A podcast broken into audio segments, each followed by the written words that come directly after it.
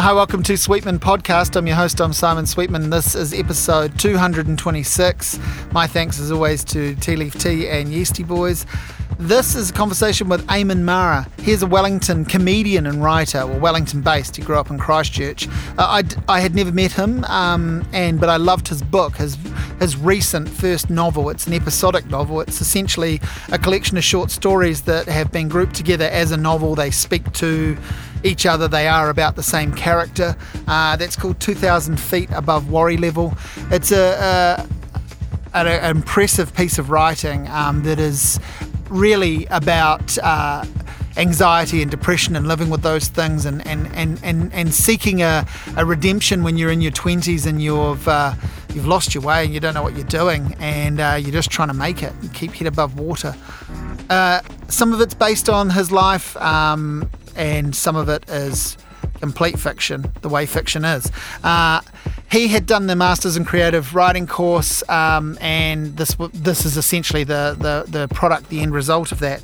Um, I had followed him on Twitter and knew who he was, but I hadn't really, as I said, I'd never met him, and I hadn't seen his comedy work apart from a few uh, little snippets, YouTube clips, and, and, and some mentions of him being a good comedian. So that was the thing he first got into was developing stand-up comedy shows, and he's had a little break from that, but is returning to it.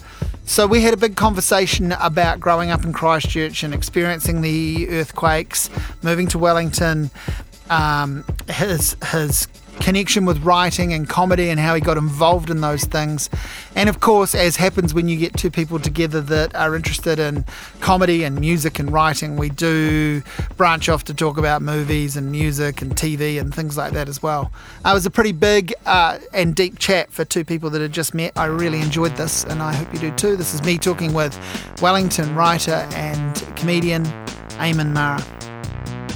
So we're just going to have a chat, and I, I, I don't know you. We don't know each other. We've just met. Yeah. But um, I've been aware of you for a while. But I, in saying that, I haven't actually seen any of your shows. I've Oh, seen yeah. I've seen clips of things, and I know what you've. But I, I, I guess um, we'll talk about the book, which I loved. But I want to get a sense of, of how you've how you've come into this world doing this stuff. How long have you been in Wellington?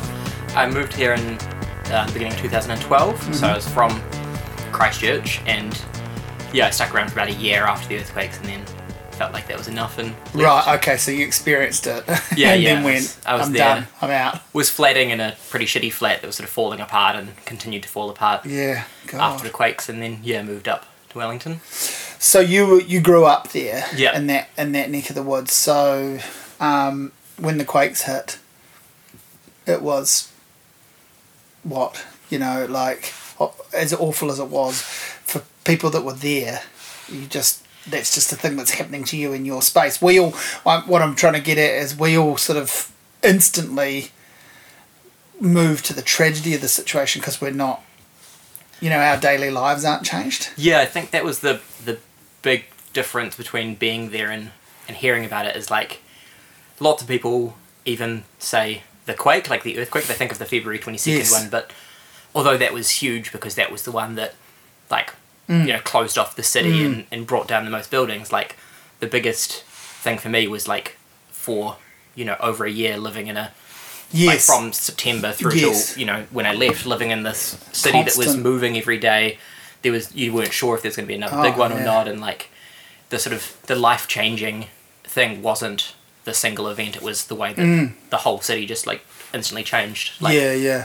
The And there was yeah. there was that big one in was it September or yeah, before the February one? That yeah. was that was the first massively significant one, right? Yeah. That was big enough. that was big, and then there was a really big one on Boxing Day, That's and then another right, one on. February. So like Yeah.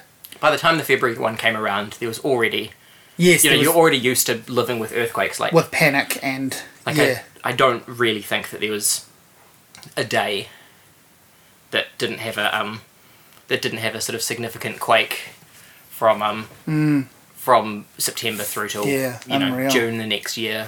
And I didn't go. I mean, I'm, I've never spent that much time in Christchurch. I think I spent a week there once, uh, or maybe twice. I've spent a week there, and I've obviously popped down a few times. But but really, in recent years, I didn't grow. I didn't spend any time there growing up, and um, I can't remember how long it was after the earthquake. But obviously, it wasn't a key destination to get to. It was like, it was like this is awful, this is tragic, and also I'm glad I don't have any reason to be visiting there anytime soon. But when I did go down there, and I think it was probably like, you know, 2014 or 15, I still had that feeling flying in of like, well, what are we gonna experience today? And that's someone that's been about as sheltered from that space whilst living in New Zealand as you could be. Yeah, and still like, you know, the earthquake is still a significant thing in, in, in that city. Like, you, if you like, I go there, Yeah. you know, you, every year for for a bit, and you know, there it's still buildings are still come down, roadworks are still around. Still noticing new, you know, new changes to like new the the way the city's still adapting. I take it. yeah, definitely.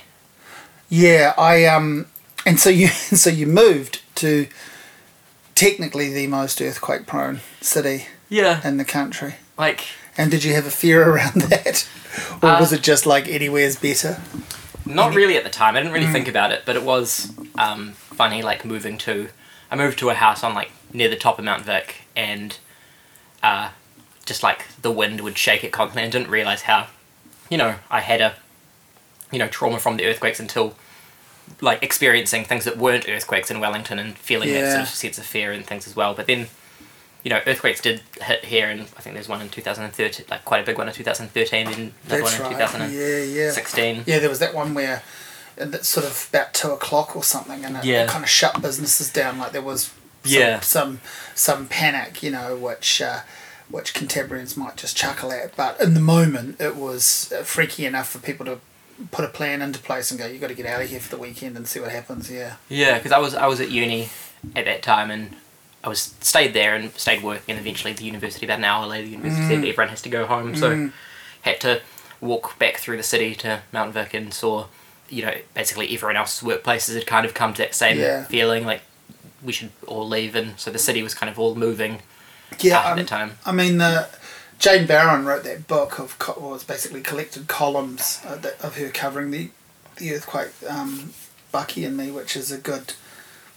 I thought a really good little insight into into just how people are forced to adapt to deal with that stuff and, and, and what the toll that it just keep take keeps taking on a person's mental bandwidth really.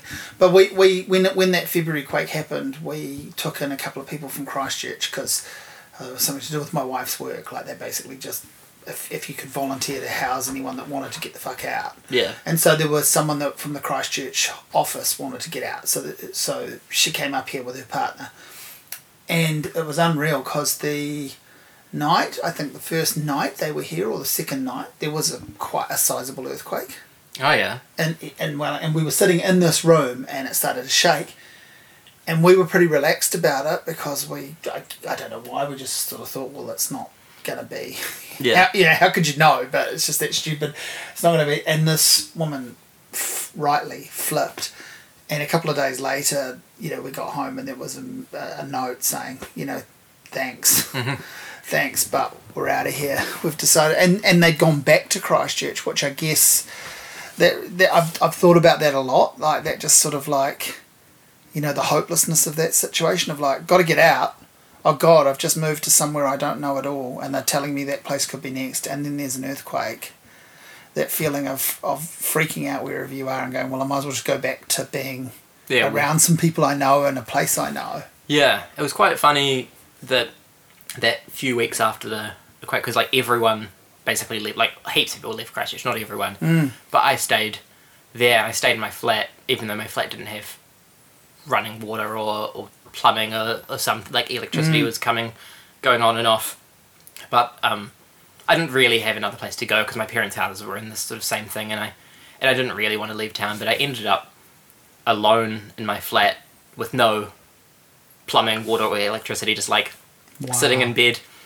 And I don't even know what I did. I like yeah I also remember like similarly to the lockdown, um, recently I just like I couldn't read when I was in that state. Like I just I didn't read until um, I came up to Wellington sometime in like March for a wedding, and I and I, when I was here I read like two full novels, and then I went back to Christchurch and stopped could stopped being able to read again, and I think that lasted a few months. Like, and that was the same with lockdown. I I started a book a few days before lockdown didn't read it at all, and then a few days after lockdown, I finished the book. Yeah, yeah, it was. It was. I know a lot of people that were in there, and I think, like for me, I I always like to have many books on the go.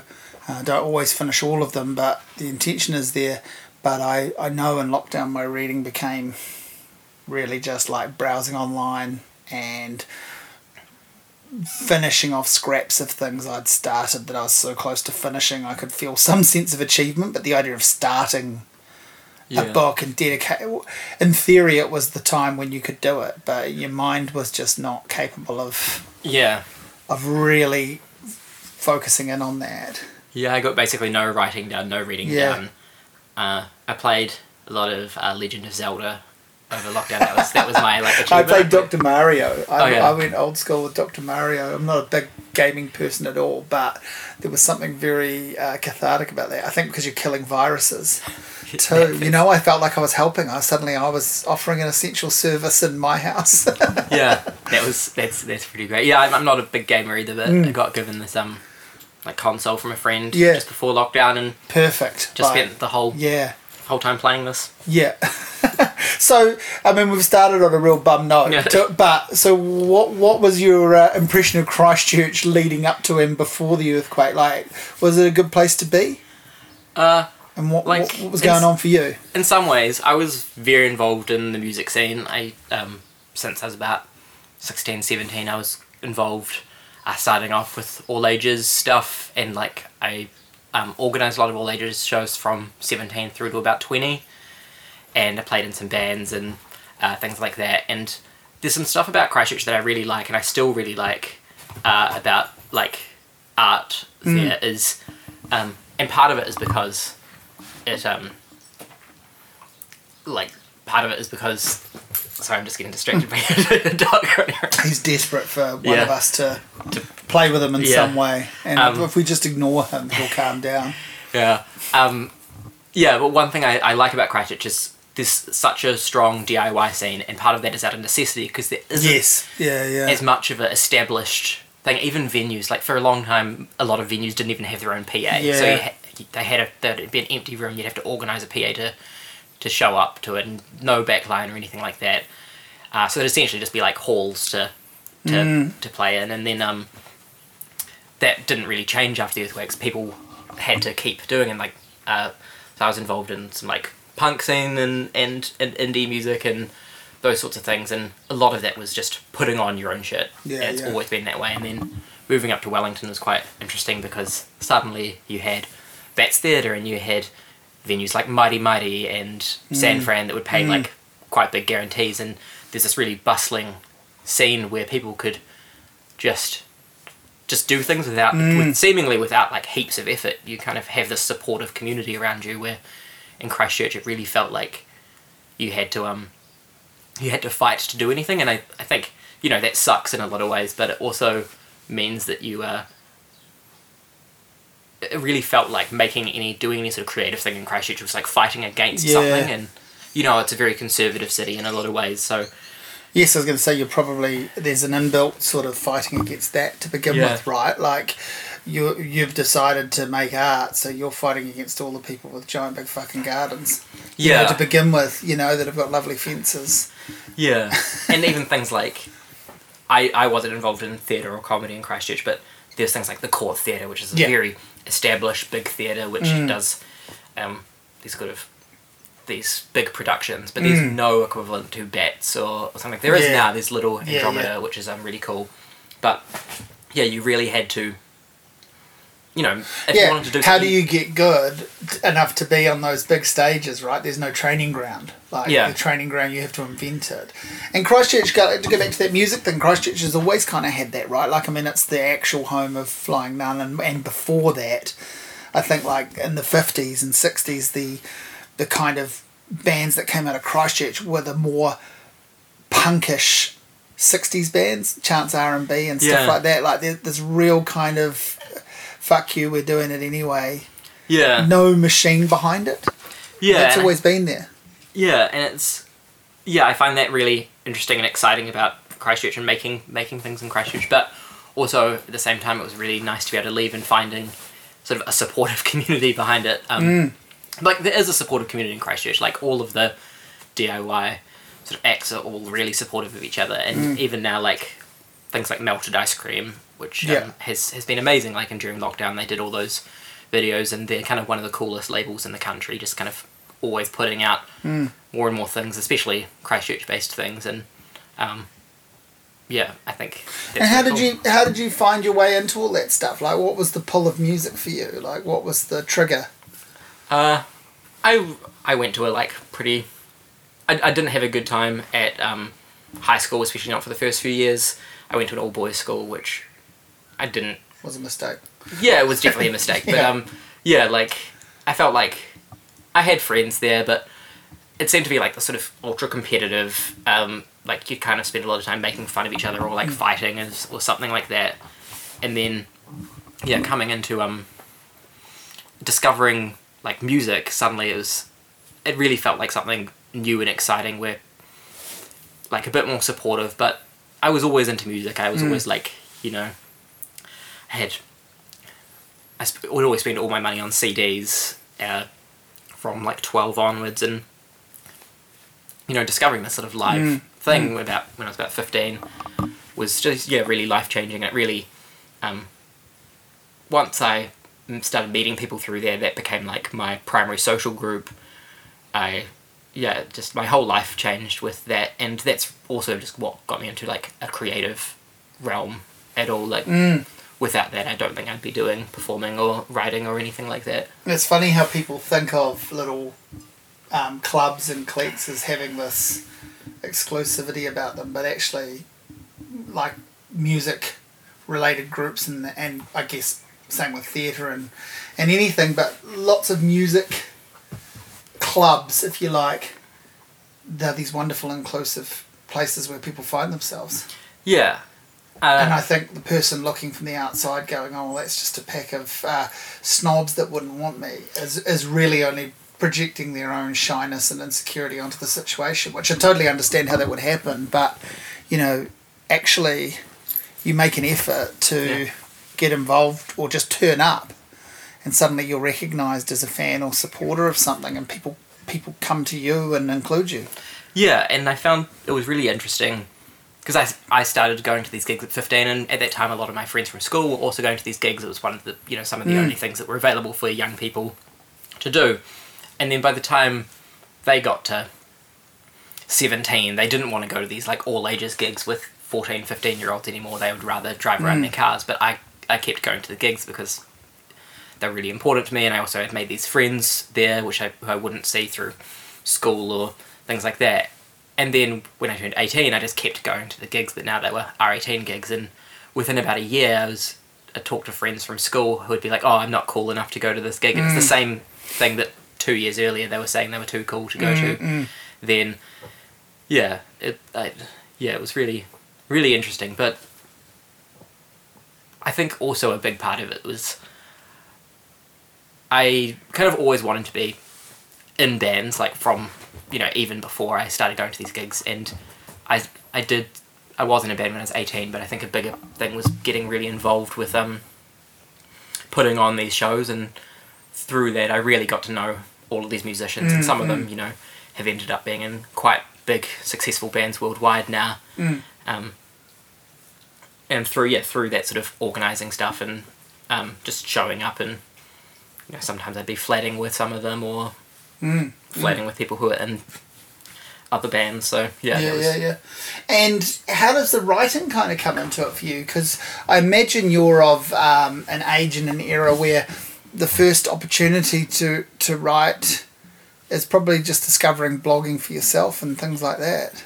Yeah, blogging was the like the way I started writing. Um, definitely, I I started a blog about about being depressed when I was nineteen, and I was thinking, I was talking to my counselor about this the other day because he was like, "Oh, what made you decide after being so um, like, uh, because I was so like bottled up all the way through my teenage Yeah. years, and like what made me decide to actually start putting things out there?" And I think it was a, I actually think it was quite a gradual thing because at the time it was kind of the uh, very early days of Facebook, and before that, I was on MySpace, and it was actually really common to, you know, write a paragraph about like, here's what I did today, or here's why I'm angry, or these types of things, which we don't really use social media for as much anymore. But it was it was Mm. yes, a really more diary confessional stuff when it started in a way, but public, yeah. the public version of that. But it was public in the way Yes. that you wrote to your 50 friends that were Yeah. on these things. Yeah. It's like you didn't have your parents on them, you didn't have, Mm, you know, your yeah, um, family bosses on them. friends, Or, and yeah, yeah,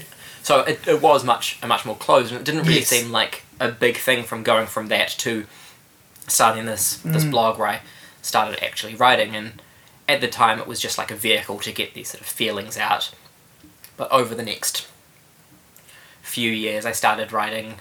At first, it was kind of sort of diary type things, and then it went on to become poetry, and then sort of eventually this kind of fiction or um, things like that. And, and it always was a mix, and it was never very good. But uh, yeah, that's how I started writing, and by the time I was about 20, 21, so only a couple of years later, I, I decided I wanted to become a writer and did a creative writing class at Canterbury University, and then had my eyes set on the masters at Victoria University. I kind of discovered that, and I was like, I really want to do that. And then yeah I it's a decided, big, yeah, big flag on a big hill for a lot of people, isn't it? yeah, and then I decided I wanted to move to Victoria University and do the undergraduate creative writing stuff as well. So Mm. that all happened. Let's go back a second to you talking about blogging about your depression at 19. When did you, so is, you know, when did you know about depression, your, your own or in general? Like, when did you become aware of depression? Uh, well, 19 is when I started getting support for it. Yeah. Um, and that came out through, like, you know, a series of very severe breakdowns. Um, around, like, yeah, early, early 19. It was just after I'd moved out of home and, you know, started drinking a whole lot more and that sort of exasperated things. But looking back on it, I think, you know, it went back to my early teens. I just didn't have the words to describe it um, of sort of depression. And then later on, I kind of realized some of it was anxiety rather than depression. But uh, yeah, 19 was when I started, you know, actually paying attention to these feelings. And so at some point, I imagine there's a sort of feeling of a kind of relief for being made aware of it and diagnosed, but mm, you know, not relief's not quite the word, but like it's all steps in understanding, right? So you were talking about not being able to articulate it, and but knowing there was a feeling. Yeah, like it was never. I would. I'd never say it was a relief, but um, No. the the freedom of like expression was was huge, and I think once I started writing about it, because that that blog had was so public and the stuff that I would never talk about today. Yeah. Like so many um, feelings, and some some of the things I wrote were just like horrible, like really cruel and uh, things like that. But I think once I realized I could, I could It's like an open workbook Yeah. thing. yeah, I could, um, you know, express my feelings. I, I, I couldn't Mm. stop. And I went back at the beginning of this year and kind of read the first few years of my blog to see what it was because I haven't looked at it for Yeah. many years. And it's funny, some of, well, a lot of the things I was talking about, of like these sort of frustrations and feelings and things like that, is the things that I still still was writing about in in the book, Mm. but you know, in in quite a different way, I think. But yeah, a lot of the feelings were ones that were still there. The sort of feelings of loneliness and frustration and Mm. yeah, those sort of things. it's interesting that I mean you've you have directly lived through the Christchurch earthquake, and then we've we're still, I guess, living through a pandemic. Although we feel pretty lucky and a tiny bit smug in New Zealand at the moment, which is ever so slightly worrying, I think. But we've all lived through a, a lockdown and an ongoing pandemic, and I feel like people are um, experiencing versions of grief and depression around those things. But is it is that minimizing of has that ever felt like that's minimizing of your actual depression to have people basically go, Well now I know what it's like you know, now I know what it's like. Uh, sometimes I think the earthquakes was a really big thing because, like, yeah, it did like really fuck up a lot of people, um, emotionally and like mental health wise. The earthquakes, but also that year regardless of the earthquakes, was also like my most challenging year Right. mental health wise. And I think Yeah. suddenly seeing these people being like, "Oh, it's okay to be depressed," or it's like it's okay to have these like difficult feelings. Like, yeah, but like the ones that you're feeling are, like are, are quite different to the ones that I'm feeling. yes, Like, yes. uh, and but Yeah, and you've now got two, you're now collecting sets of them. Yeah. you've got you've got all that as well. Yeah, but I think as I've grown older, I, I think I'm just a bit more empathetic to like the idea that everyone has the like their own issues, and Mm. just because my ones are, are, you know, really severe for me at, at a certain time, it doesn't make other people's not challenging in their own ways, especially if they haven't developed sort of the skills and how to deal with them. Mm. Mm. which I think, like in lockdown, that was quite interesting because early on, everyone was really anxious, including me. But um, at least I felt like I had some skills of and ways that I I, I knew how to deal with anxiety because I'd been dealing with it for a decade Yeah, or, or longer. Um, but then, kind of, as soon as people started developing their own skills in dealing with the anxiety, they managed to get through it, and I still was anxious, even though I was, yeah, yeah, yeah, and I was, I, I felt quite quite good at the beginning of like, oh yeah, I know what it's like to to feel this way. yeah. Um, so you come to Wellington to do the writing course, basically. Uh, You do the undergraduate first, or do you come to Wellington to just escape Christchurch, or is it kind of linked? It's kind of all of the above. Yeah, Like, um, a, a big thing was to do the undergraduate Yeah. creative writing courses. The creative writing course I did at Canterbury University uh, wasn't very good. Just a little starter kit. Uh, yeah, well, like um, an issue was is the university kind of made it lecture style rather than workshop Right, style, so yeah, you can't teach creative writing doesn't work, yeah. that way.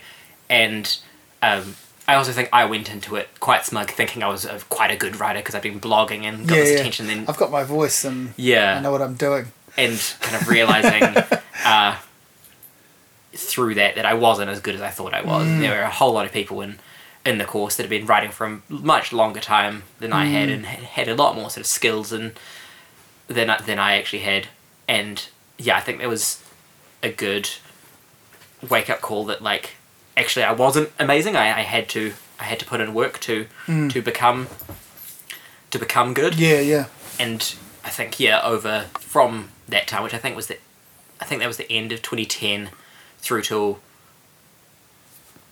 2012 when I did the um, first, I did my first undergraduate course at, at Victoria was um, I, I put a lot of work into actually getting better at, at writing Mm. and I think I like I've, I've always been putting work into getting better at writing and So you were writing, in terms of the creative writing course, you were writing what, primarily short stories? Or, Yeah. Yeah. Yeah, it was entirely, entirely short stories. Uh, Yeah. Yeah. I think I applied for some poetry ones and didn't get in when I Yeah. first moved up to Wellington. But yeah. yeah. by the time I, I sort of started writing short stories in sometime in 2011, and around that time I sort of stopped writing poetry. Um, oh no, actually maybe it was a bit later. I think it was when I started doing comedy that I stopped writing poetry. Really, Mm-mm. How did you get into comedy? Th- through poetry, I started. Um, Slippery slope. Yeah, well, like it's I, um, the Humorous Arts Trust in Wellington, which um puts on a lot of the um, comedy shows here. They used to do poetry slams as well, Mm. and I entered one of those. And I'd, I'd entered a bunch of poetry slams in Christchurch, and I, I seemed to do this thing where I would do a funny poem first, and I'd get into the second round, and then I'd do a more serious poem, and then I wouldn't get into the next round. So Right. I kind of realized, I need to flip that script. well, I just need to, I, I or just, just, stick with my. Yeah, just, yeah. just stick with the funny poems. Yeah. I did that, and you know, I, I did. I think I, I think I got into the finals of the, um, of the poetry slam I did, and somebody there said, "Oh, you should give stand up a try," and I went and did an open mic where I just read out some of the poems that I'd written, Mm. and then I did it again. But the next time I, you know, did some other comedy, and then got asked to do another show, and yeah, just started doing it, and I never. I never did it with the intention of becoming a comedian. Like, Mm-mm. I basically had never watched a comedy special. I'd never. Right, so you were no big That's what I was to ask. You were no big, you know, analysing comedy nerd that. Nah, n- not at all. And And And have you become now- one in any real way?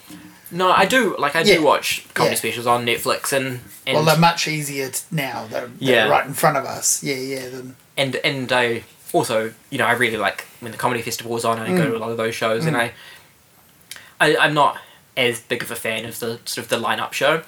I mm. really like seeing someone kind of have quite a long time and and be given their own audience and their own voice and you know being able to explore that a lot better. But I you know there are some really amazing short sets as well. Um, well, it strikes Yeah. me that the comedy for you has been about. Um, maybe first and foremost, it's been about writing. It's been a vehicle, or, or certainly in there, it's been a vehicle for writing. And then it's al- also been about what conquering some kind of fear or anxiety of of of, of just being, let alone let alone of performing. Yeah, those those are definitely like the two two major things. Mm. I think when I started doing it regularly, like I was, you know, a really terrible performer. I'd just be like shaking and sweating and mm. all of those sorts of things. And I was that through the poetry slams as well. But I kind of always had these poems about mental health or like or my early comedy and you know most of my comedy has really been about mental health or these sort mm. of things and, and that sort of performance style worked uh, at the beginning quite well of but yeah a lot of it was just like proving to myself i could do it because i i had some pretty serious anxiety uh, around that time 2011 2012 um, sort of types of agoraphobia at times where i like Wow, yeah. couldn't just i couldn't leave the house or or i could leave the house but it would take a like lot of flat out debilitating. yeah, and you know, being able to prove to myself that I could get up on stage and do it was was a really big deal for me.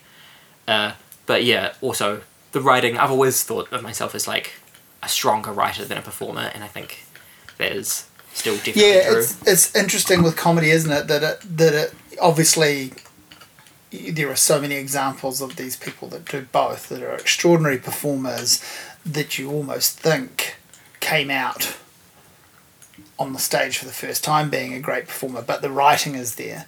But really, it's kind of is two camps. There are people that are just if you're such a good charismatic performer, you can make a slightly dud joke hmm. sale and if you're such a strong writer, people will forgive not as you know, or you can find your performing voice Yeah. through the writing. Yeah, basically everyone starts out with one or the other. That's right. Yeah, no, no one seems to be fully formed. Yeah. And like there are some comedians who are great now who start out with neither. Yeah. Like but they start out with a passion for comedy that they you know, they're gonna work through. Go all the way back to. I mean, you know, he's he's still referenced as one of the all-time greats, Richard Pryor, and he he didn't have either. Yeah. he started. He was he was borrowing Bill Cosby's voice, which Mm. is you know not a good thing to do at all now. but Yeah. back then, that was the the thing to do.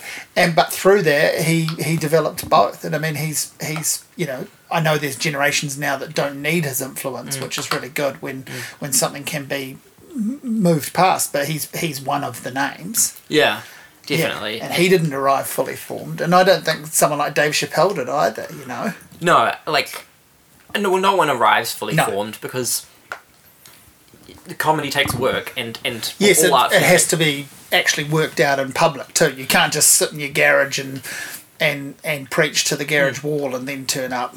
Yeah, although I think I do kind of think that um, if you do come at it through a writing perspective, you do have that um, like an additional help where you can sit down and read something and be like, oh, that doesn't Yeah. actually work, Yeah, or yeah. things like that, which um, you know, I I will generally do that if I'm making a show. I will kind of read through and, and edit things beforehand. Mm. If I'm just doing a um, a six minute set, I'll often just just jump up on stage with an idea, and if it's you know a low a lower level show with an idea, and I'll I'll sort of chat through it uh, and see what lands, and then kind of make notes on that afterwards. But I think being able to do that comes with practice. Like you you can't start off comedy doing that. What have the uh, highs and lows of comedy, which everyone I imagine experiences. Uh, what have they been like for you Uh, to deal with? Yeah, well, there was a period in 2015 when the like the later half of 2015 was like amazing for comedy. I, I went up to Auckland and took a show up to Auckland, uh, at, and took it to the Basement Theatre and you know sold really well, and then I um, did a really amazing spot at the Billy T application showcase, and I didn't get nominated for the Billy T award, which was um, you know, I, I thought that was quite a bummer. I, I really, Yeah. I, I really, uh, You thought you'd earned your shot, yeah, and like I think Yeah, a lot of it, yeah. a lot of other people did too. did, did too. Yeah. like and uh, yeah, and then not getting nominated for that was was a big bummer. Mm. But um, that was the day I applied for the creative writing masters. I, I wasn't planning on doing it the following year, but I was like, well, if I'm not gonna do the Billy T, right, I'm going uh, to go down this path. yeah, I'll go down that path. So I put my application together in a day, and then um, got got got in and, Yeah. and did the masters the following year. But yeah, soon after that, I got a spot on a TV show called Aotearoa Rising Stars, and also that was the time where VKs had started up and was getting you know Yeah. a number of pro spots and yeah. those sorts of things and. Yeah, things were going really well. It was a bummer that venue couldn't work out, wasn't it? Because it had the right intentions, as th- these things do, and it seemed to have the right format Yeah, and seemed to have everything going for it. But um, numbers, I suppose. Yeah. I think I I can't say what what Yeah. went wrong there, Yeah. but uh, I think it really had potential. Yeah. And but I think sometimes you just have to let things keep keep going for a few years, and Yeah. obviously that wasn't Well, that's what I mean. It's numbers. Like either either people weren't turning up enough, yeah. or uh, there wasn't. There's no no one you know supporting it that can actually Yeah. drop some cash into it and, and, and, and make it a loss leader for as long as it needs to be, which is understandable because Yeah. that, that sort of um, that sort of uh, investment is, is is a godsend basically. Yeah. In the first six months of it, I think it was going really well, Yeah, and then it kind yeah. of once Wellington got used to it being there, they stopped showing up. Mm. Um, Yeah, I only went a couple of times, but I I, I, I was like this this is great. Like this Yeah. is, and it was amazing because I've I've I've been in Wellington long enough to remember when there was like one shaky open mic that no one went to. yeah. you know, and then you know it's growing and growing. Yeah. But that was like the a sort of legitimizing of, man, this is a dedicated comedy club that looks good, Hmm. that has actual international guests popping in, Yeah. but it can form a bill just around locals as well. Like it Yeah. doesn't it doesn't just exist because someone famous has come into town. Yeah, and at the time, I think I, I, I haven't really been doing comedy for the last Yeah, almost two years now, so I, I'm not really sure what the Wellington scene is now. yeah, But at the time, you know, there was a really strong Wellington scene. There was a lot of Mm. great comedians that had really strong sets, and a lot of them are still still performing now. But some of them have moved away or stopped doing comedy, or or just stopped doing it as much. yeah, Um, but yeah, that time around 2015, I was getting a lot of pro spots. I was getting uh, like lots of attention, and then I was like, I'm going to stop doing comedy for a year to do this masters. Uh, and the masters was amazing. I'm like very happy I did it. But then when I came back in 2016, it sort of all stopped. Like VK's closed down soon after that, and like because I'd kind of not been doing comedy for nearly a year, Yeah. sort of you were rusty.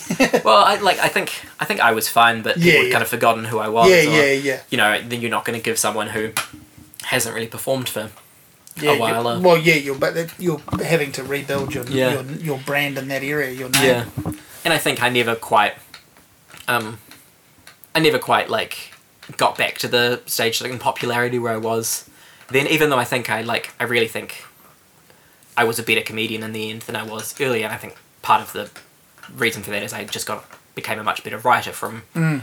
writing for a year. Uh, but then there have been some other really big highlights. Like uh, I did a show in 2018 called Dignity that I thought was you know really good. I think it was probably the best show I've done, Mm. and that got good audiences. And I performed up in Auckland for the Comedy Fest there and got got good audiences and good reviews there.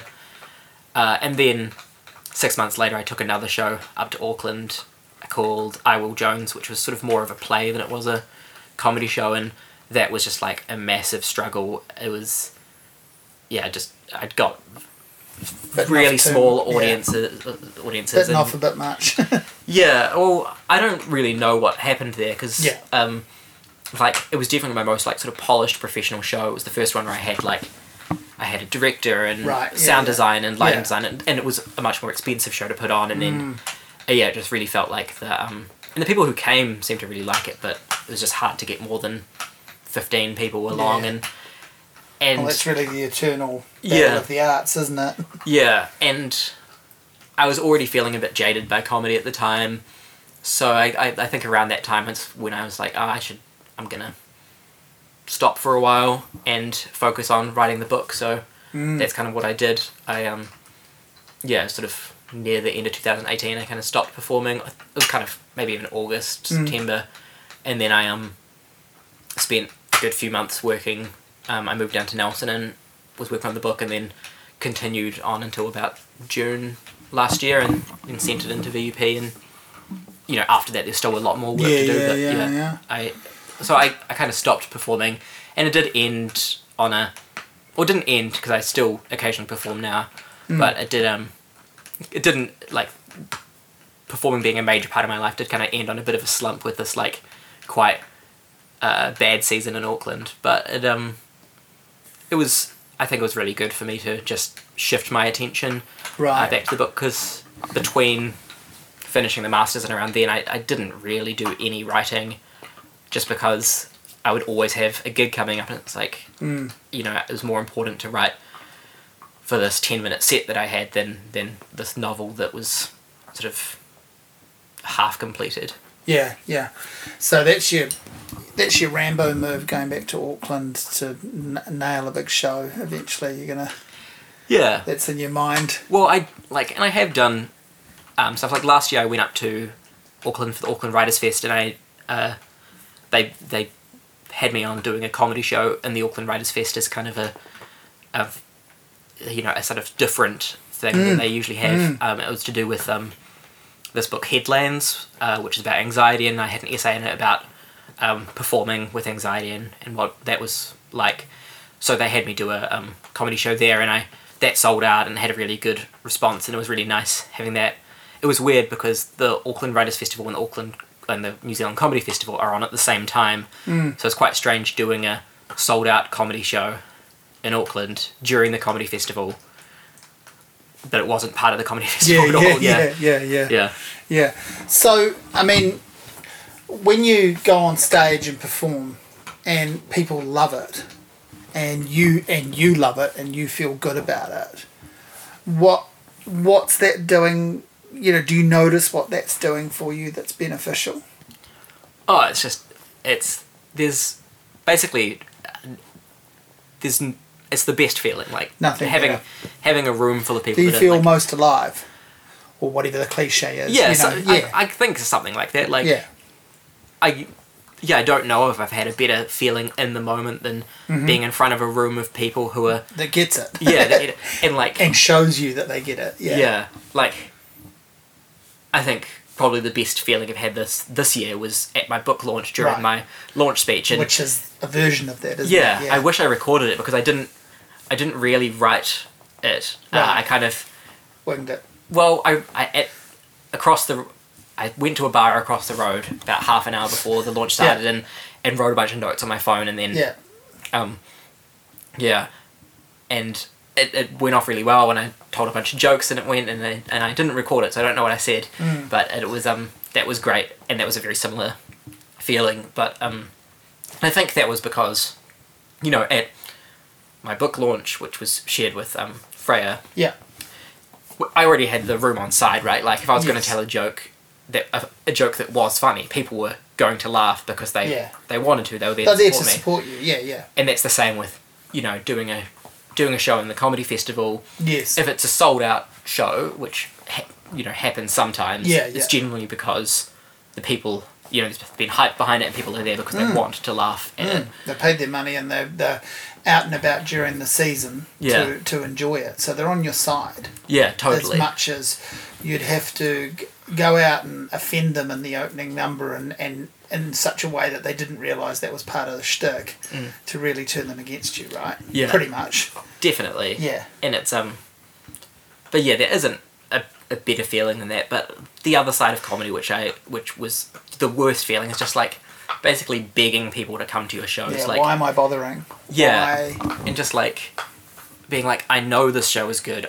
Everyone that's come likes it, but just can you please buy a ticket? Can you please come along? And just like this, this when it gets to the stage where it feels like begging rather than promoting, because it's And I think Yeah. it's, you know, I think, I, I guess it's always been tricky, but I just think right now, like when I say right now, really the last decade and certainly the last five years, it's fucking hard to get people to leave their house, right? Like you're fighting a lot of competition, like people talk about the Netflix effect, and that's just one of several platforms now.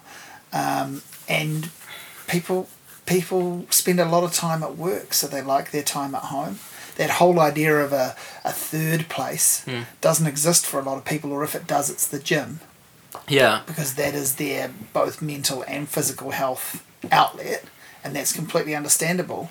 And then if they get home from the gym at seven thirty, Mm. and they've got to get the kid to school the next day, you're asking them to step out half an hour after they just got in, yeah, put dinner aside or munch something down quick, pay you some money, and show you, that you showed them a good time, and then come home exhausted and do it all over again. Yeah, and it isn't it isn't your job to think all of that No. at all but when you do start thinking about that you go i guess you go fuck why am i bothering? And but also- when you can yeah. convert those people and get that feeling we were just talking about it's even greater that you if you stop to go man not only did i kill and did they tell me i killed but these people have got lives and Yeah. they put them on hold for a bit to come and see me Yeah, that's Yeah. that's such a good good feeling and great thing to do. And it but- and it's also like it's hard to compete against like a Netflix comedy special because yeah those are people at the top of their game. Yeah. There's editing, there's lighting. yeah They've you know it, it's a total. Well, it comes with two guarantees, Yeah. doesn't it? It comes with the guarantee that it's been pre-selected and has all that, that all the production values and, and experience you spoke of, and it has the second um, layer of if it sucks, something else is just a click away. Yeah. So you can vote with your feet and get out of there real quick, and put on a replacement. yeah. Yeah. There's there's like absolutely no risk involved. No. Uh, so yeah, and it, but it is funny when people will be like, oh, like New Zealand comedy sucks, but it's because they're comparing it to Yeah. Yeah. you know the absolute best things that the best comedians in the world or like and i think you know there are a number of new zealand comedians who i think could make a Right. netflix special that's Yeah. as good as the ones there if they had the you know the resources behind them like i think someone like or like Rose is going to have a special Mm. really soon, but someone like Guy Montgomery or Chris Mm-hmm. Parker, Mm. um, or even like someone like Justine Smith, I think would would be able to put together like an amazing special if they were given the opportunity and they had that team that would like you know make sure it looked good and make sure it sounded good and and they'd have all that, that practice. Well, Urzila Carlson's Yeah. just done it, totally. And and I don't know if she's done it successfully or not, but she's just done it. Yeah. I mean, I've watched it, and it was, um, I guess, better than I thought it might be. I might have gone in thinking with that negative attitude of, well, let's see if this is any good at all. I bet this fails, and I didn't. I didn't dislike it, but I don't know if it's. It's the problem with it being subjective like that. I don't know if it's rating at all and if the rating means anything but certainly it's certainly it was not embarrassing Yeah. it certainly didn't look like oh well this is someone's throwing someone a bone here this is an inferior product it was a, it, it sat in line with the work that's on there Yeah, and I I haven't seen it, but yeah I've read. and I know things. that's not a Yeah. you know I'm, I'm not I'm neither trying I'm just being honest about my Yeah.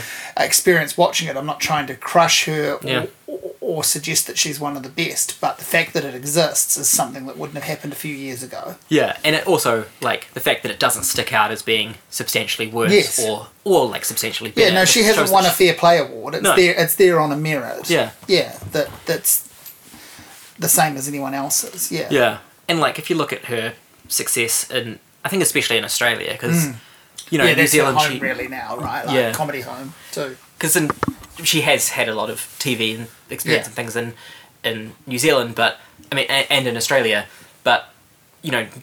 Urzila got, got big in New Zealand because she was on TV, I think. But Yes. Urzila got big in Australia because she just started putting amazing shows up at the Melbourne Comedy Festival, and they kept on selling, out, and yeah. and and Yeah. then she'd do these regional tours which everyone loved and then and then she got the TV spot so I think she really you know she's earned her place uh, Yeah, I mean. To, but to go back to what you said, like, I mean, you know, I, I know, uh, we possibly both know, but I know I've been absolutely guilty of basically, essentially saying New Zealand comedy sucks. Yeah. I haven't maybe quite said it uh, in just those words. I've maybe had a go at trying to explain it beyond that, but I haven't always felt that, and I don't always feel that. But but but to go into bat for myself for a bit, when I have said something of that of that on that level, that sort of needs to happen. Like part of the reason, and I'm not I'm not saying I'm part of the reason comedy's got better at all, or people like me, but that is part of that process, right? Yeah. Like as you get you get up there, you promote your show, you want people to come, and one of the people that might come to it, especially back in the day, was a newspaper reviewer. Yeah. And if a newspaper reviewer says it's garbage, they might be being an absolute jerk, and they Mm. might have the wrong end of the stick. But it's another thing to fight against, like Yeah. those people with the big houses in Christchurch, Yeah. like those people with the better sound systems, and like those people on Netflix with the better production Yeah. values. It's another thing to fight against, and to develop a healthier, bigger, stronger machine around. yeah and I, I like I totally think that any art form needs a healthy critical environment to succeed and to to get better and there is a like there is a huge issue with comedy reviewing and the fact that there's very little of it and, hmm. And it's very also, little good at Yeah, Yeah. and you know during the comedy festival, just there's some like really, really like just absolute balls reviews Yeah. that come through, but then at the same yeah, time, at best they spoil the plot of Yeah. someone's hard work. Like someone like yourself that actually builds a show, Yeah. doesn't just run off a series of gags. But actually, it, it's no win if, if a person just runs a series of gags and someone's spoiling the punchlines, that's just as bad as well. Yeah. Yeah. yeah. and it's also, but on the other hand, I think comedians, from my experience, are like more fragile than almost any other people in responding to bad reviews, and I think Yes. sometimes somebody will get quite a legitimate bad review that's like well written and well argued, and they'll you know they'll just complain about it because Because it doesn't say what they want it to yeah because what they're looking what a lot of comedians are looking for in a review is promotion and that that's not the purpose of reviews although Mm. That's right. Yeah, it does get cross muddied purposes instantly, aren't they? Like, Yeah. Yeah. uh, and people mis- mistake it not being a glowing review for being you know a badly written Mm. badly argued review and, and if that's the response that that people are going to give every time they get reviewed is like oh reviewers suck criticism is is bad Mm, Yeah, yeah. then like why would a reviewer go to Yeah. a show and just so they can get insulted Yeah. afterwards especially since they're probably not getting paid or they're Yeah, not getting paid very much Yeah, yeah, yeah. Um, They're not getting a yeah. load. Yeah, Yeah. that's right. uh, so I think, and it's a, it's the same across all art forms, and I think, and, and you know, we have seen. But you're starting to sound like you're sympathising with the critics here a little bit. Oh, I, to, I, I, just, I just, am. just, I just wanted to warn you. like I am, and like I also think that you know, there's, there's some perf- like there's this totally reasonable criticism of criticism. yeah, yeah, like, yeah. Uh, Yeah. But there are some great places, like I think Pantograph Punch Mm-hmm. has shown, you know, time and time again that For it is possible to do good review, like Yeah, do yeah, well written yeah, yeah, reviews, yeah. Uh, and like Yeah. yeah, and maybe it's because I'm like now a little bit further out from the comedy scene Yeah, yeah, that I yeah. that I feel comfortable saying that because I think at the time like You're when you're Yeah. in it. Yeah, you're Yeah. It, you're deeply. My my um problem that I've noticed with, and I feel this goes right across the board, not just in New Zealand, it's really noticeable with the superstar comics of Netflix and, and, and beyond in America, is the defense a lot of comedians have against a bad review isn't that the audience liked it, it's that their comedian friends liked it. Yeah. And that to me is a meaningless defense. That's like saying my little club Mm. of people who struggle along with me and know the road like I know and know the loneliness and the ego attacks of being up on stage and eating at a diner at 3 a.m. We're all in this together and we think this is good. That's really good camaraderie, but I don't feel that's a reasonable um, rebuttal Yeah. to a reason to a reasoned reviewer. If a reasoned reviewer is the thing they're fighting against. Obviously, if someone just goes, "This is shit," and I'm not even going to say why. I just think this person should shouldn't have wasted their time. That that's not anything. Yeah.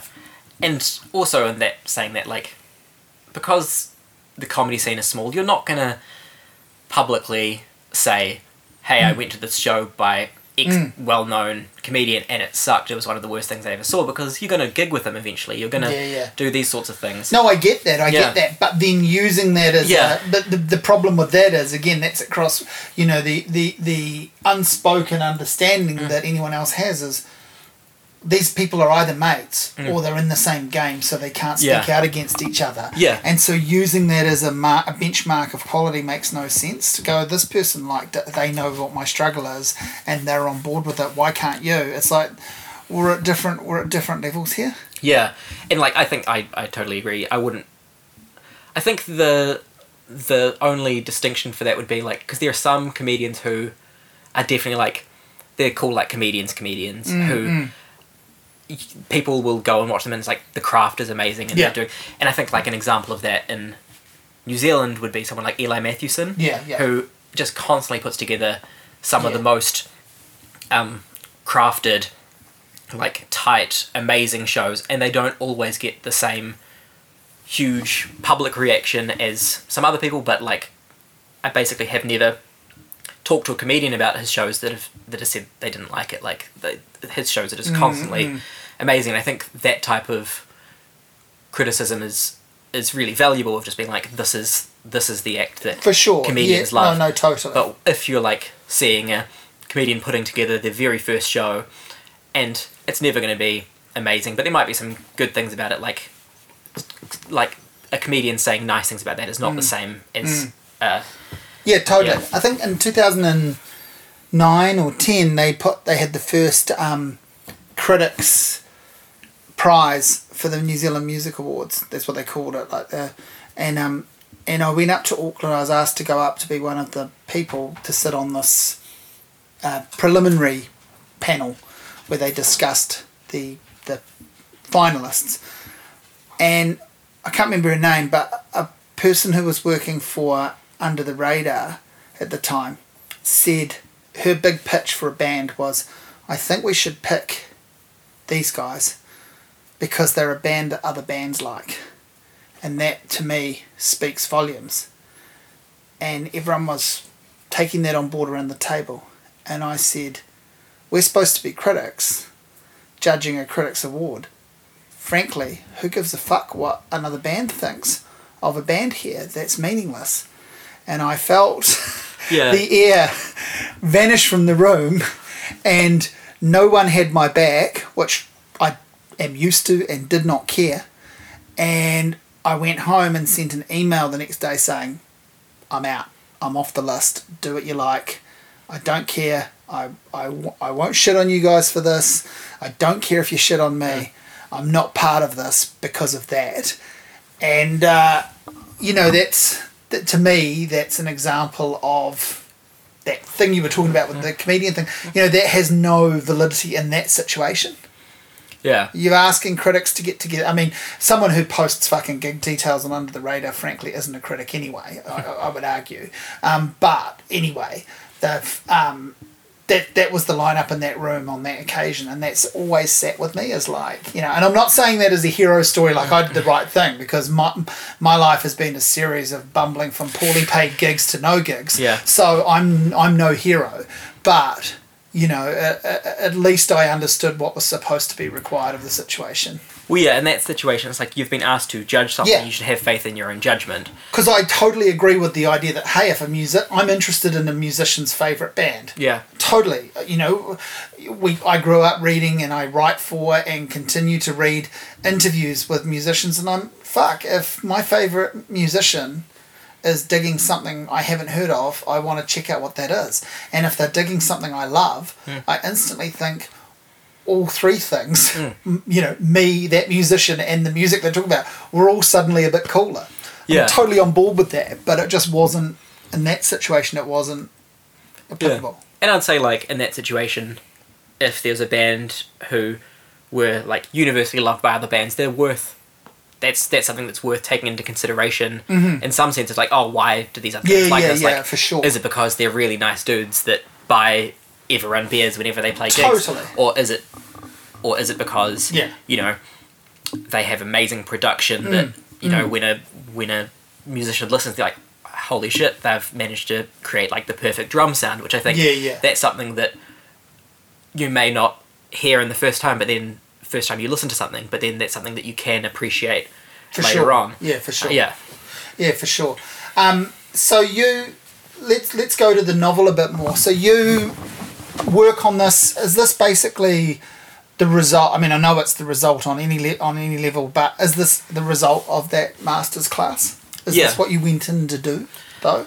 Uh, I wrote it. I went in, uh, and my pitch was very broad, as uh, a collection of short stories, roughly about anxiety. Mm-hmm. That was um, my pitch, Mm. and that's what I got in, and that's what I started writing.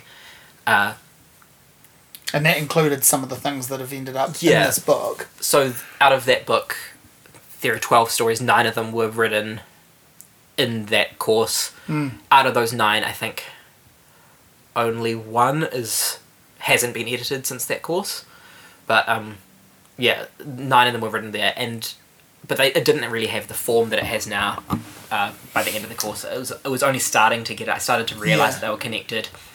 I I had another, I think another three or four stories that I that I'd either thrown out before I um, finished the masters or, or that made it into the thesis but haven't made it into the book. Um, This has been best described as an episodic novel. I feel like I could go back and reread it with a lot of space between each chapter and, and, and feel them out as individual stories and they would still work.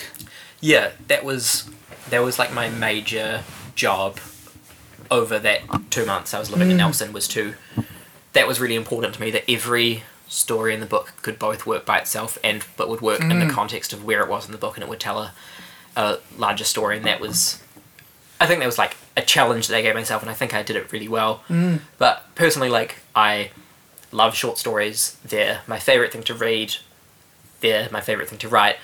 They're my favorite thing to talk about when when talking about work. Uh, and they sell terribly. Yeah, I was And- going to say if there's a, a, a, a worse thing to do than than be a critic or write poetry, Yeah. is write short stories, right? In terms of for financial gain, Yeah. they're a tricky thing to market. and yeah, I kind of wanted to trick people into reading a collection of short stories. Mm. And I also wanted it to be to work like and I, but I wanted people to not feel Mm. I wanted to trick people without them feeling tricked. I didn't want people to read and be like, "This isn't a novel at all. This is Yeah, a collection of yeah. short stories. Like this sucks." No, no, it's a novel. Yeah. Yeah. Will you write a separate book of short stories? Will you? That's maybe slightly less themed and linked. Is that something you're thinking of doing? Uh, I'm writing a another novel now, which is a more traditional novel. Oh, okay. Yeah, so you've Uh, gone the other way. yeah, and then I have another one planned that is probably again sort of more episodic novel. Mm-hmm. Um, I really like this form. I've discovered. I'm not sure if I if I will yeah. uh, write a collection of short like I, I, I hope so. But Yeah, it's, yeah. it's not one of my plans. Not plans. on the immediate. yeah, But I feel like this is so cleverly and clearly linked to your style of comedy writing. You know, like you're basically you'll write a routine that is a show. So it's got jokes in it, and there are standalone jokes. But like a lot of comics, there's a there's a thread that you're trying to run through a full set, and that's a bit what this is like. Yeah, and Were you aware of that when you were doing it? Like, oh, this is something that you know, or were that, or are they just two completely separate things? no, they're like totally linked, and I think you know quite a lot of the lines in that were jokes that I sort of come up with and like you know worked out a way to make them fit, or um. Or you know there'd be a section where I'm like, this isn't funny enough. I need to find a joke to go in here, and that's you know what I would do with a stand-up show or a comedy as well. Like it's totally. They've both really influenced each other. I think, like the biggest influence from doing stand-up to writing is like, I want the book to be enjoyable all the way through. I don't want it to have people to have to slog through a bit in Yeah. order to get to, uh, you know, a peak at some stage. You know, there are some bits that might be uncomfortable, or there's some bits that might be. Um, Well, it starts off pretty uncomfortable. Yeah. arguably. I think yeah, I really first, liked it. I really Yeah. liked it, but it was like, whoa, okay, we go. We're yeah, in. the first two stories really, um, really do started off quite, quite uncomfortable. I think uncomfortable and enjoyable aren't aren't No, distinctions, to- and I think totally. there are enough jokes in the first two stories to make it that people aren't just going to go like, "Oh, that was a horrific, horrifying read," or Oh, and if Yeah. you know, I'm a, if so, if I can if I can recognize a person like a character, if I can see myself a tiny bit in something, but also instantly feel like, well, I'm not as sad as that character. I'm a little bit better. yeah, Then that's a total winner. you know, like if I if I think, well, my life's not as shit as that person's. That's Yeah. totally won me over. Yeah. I'm going to keep reading. Yeah, and I think like he's. I don't think his life's. Oh, No, well, there is Yeah. in the in the in the, and I guess you know it, there's a there's a generational divide around the first story or two in your book too, where there'll be people coming at it for, that are older that just they know that that's how people form relationships and have relationships Yeah. now, but it never happened to them, so they Yeah. know it's sort of second hand. yeah, Does that make sense? Have I explained that well enough? Like, you know, like there are people, younger people meet people online and that's how they meet. yeah, And and people my age and older have learnt to do that. And when I say meet people, it could even just be having a chat with a Facebook friend. Yeah. It doesn't need to be like a, a, an online intimate relationship. But I feel like I'm still learning how to do Yeah. that. yeah. it's well- not second nature to me. and that that's like been a huge part of my life. Like Yeah. from you know, I think I, I started my I got a MySpace account when I was fifteen, and from Yeah. then, and that was also when I started meeting these like Mm. musicians and and people in the music scene, and that's that's where those relationships formed Yeah. was from chatting on, Yeah. on MySpace, um, and then on Facebook, and then other forums as well. Uh, there was a forum called Out of Kilter in Christchurch, which I was very into, which was basically the Christchurch mu- music scene friend group uh, Yeah. for that sort of generation of about five years. Mm-hmm. Um, but yeah, it was. Um, in saying that with the generational thing, uh, quite a few of my friends have, have given this book to their parents to read, and the two responses have either been they stopped reading it in the first chapter, Mm. or that they read the whole thing and enjoyed it. It was like, as I think getting through that that first, the first couple of stories, like, it, it yeah, it does get easier to read. I think after yeah, those first yeah, two. yeah. I think so too. And I, I mean, uh, and I, I really liked the way it started. I think you know, I, I loved it, and and I'm, all- uh, I, when I got to the end of it, I thought, you know, for a darker book, you could actually just about swap the first and last chapters or stories yeah, because they're like, because they're starting and end points, and they could be either. Yeah, You know, they actually could be. I mean, it would be. I'm, I'm not. I'm not. Sugge- Yeah. I'm not saying that in any kind of like this is what you should have done. I'm just saying a reader could imagine in their mind that, and that makes it interesting and and ma- and as one of the things that makes that book, I think, for me, live on. You know that I'll contemplate it, and read it again. yeah, and discovering where to put each story was. Uh, Jigsaw j- stuff. eh? jigsaw, yeah, and like it, they did move. Like, Yeah, um, I bet. the the the final story was written and, and intended to be the first story and the third part, and then like you know it's, it's been rewritten to to make it the final ending, story. yeah, yeah, yeah. But yeah, that was my my intention is like the the the final section to be more um to be more him, him being a bit more productive and him being a bit more um uh yeah like sort of having his life together a little bit more than he did but I kind of realized that that wasn't how it worked and then there are a few other stories that did flip places of it uh with the structure of it the first and the the first section and the uh, the third section, most of the stories have some sort of counterpart story Mm. uh, to like balance it out. So debts and jobs Yes, uh, are yeah, two, yeah. like kind of the two obvious ones because Yeah. I wrote I wrote them I wrote jobs to try and replicate the style of debts. Um, and that's why I wanted to put it at the first half, so it so it actually did like have a mirror. Mm. Uh, the first story, the third thing, so it did have a mirror image, but then you know that that wasn't ideal And for the book. Also, that whole thing of um, online relationships versus in person Yeah. relationships, and I guess he's more intimate and more open and more vulnerable with the person he hasn't met in real life Yeah, than he is with anyone yeah, in his real life. yeah. So like that was Yeah. the dog farming Yeah. syndrome Yeah, were, were yeah. two other ones that were um, that were meant to reflect on each other and, Mm. and three pizzas and flatmates as well. Mm-hmm. Um, so yeah, those those stories Yeah, yeah. have have this sort of yeah. reflection, and I yeah, it took it, it took quite a lot of work to to make that happen because you know most of those stories weren't written with that intent. Like Jobs was, but. Uh, Three Pizzas and Flatmates were both written not thinking of that and then making them work like that yeah, took a yeah. bit of editing. Yeah, wow, wow. So, so you go into the master's course, and what do you get from it? Uh, so a few things. Like I think number one thing would be I had a task to do that year of, Yeah. of write, you know, this thesis. Yeah, and having those deadlines and the deadlines of not only the end of year deadline but the deadlines of sending some a story to my supervisor or um, having something workshopped uh, that was you know hugely important. Um, the other thing is like spending a year talking about the craft of writing mm-hmm. really it not only like made me learn about it but made me more sure of my ideas of it. So like really like reading someone else's writing and, and having some ideas about how it should be structured or, or maybe this bit was unnecessary it made me far more sure of my own um, my own ability to to make something better. And sometimes they would they would follow my advice and sometimes they wouldn't uh, because you know they had their own ideas. But reading something being like oh i know how to fix this Mm.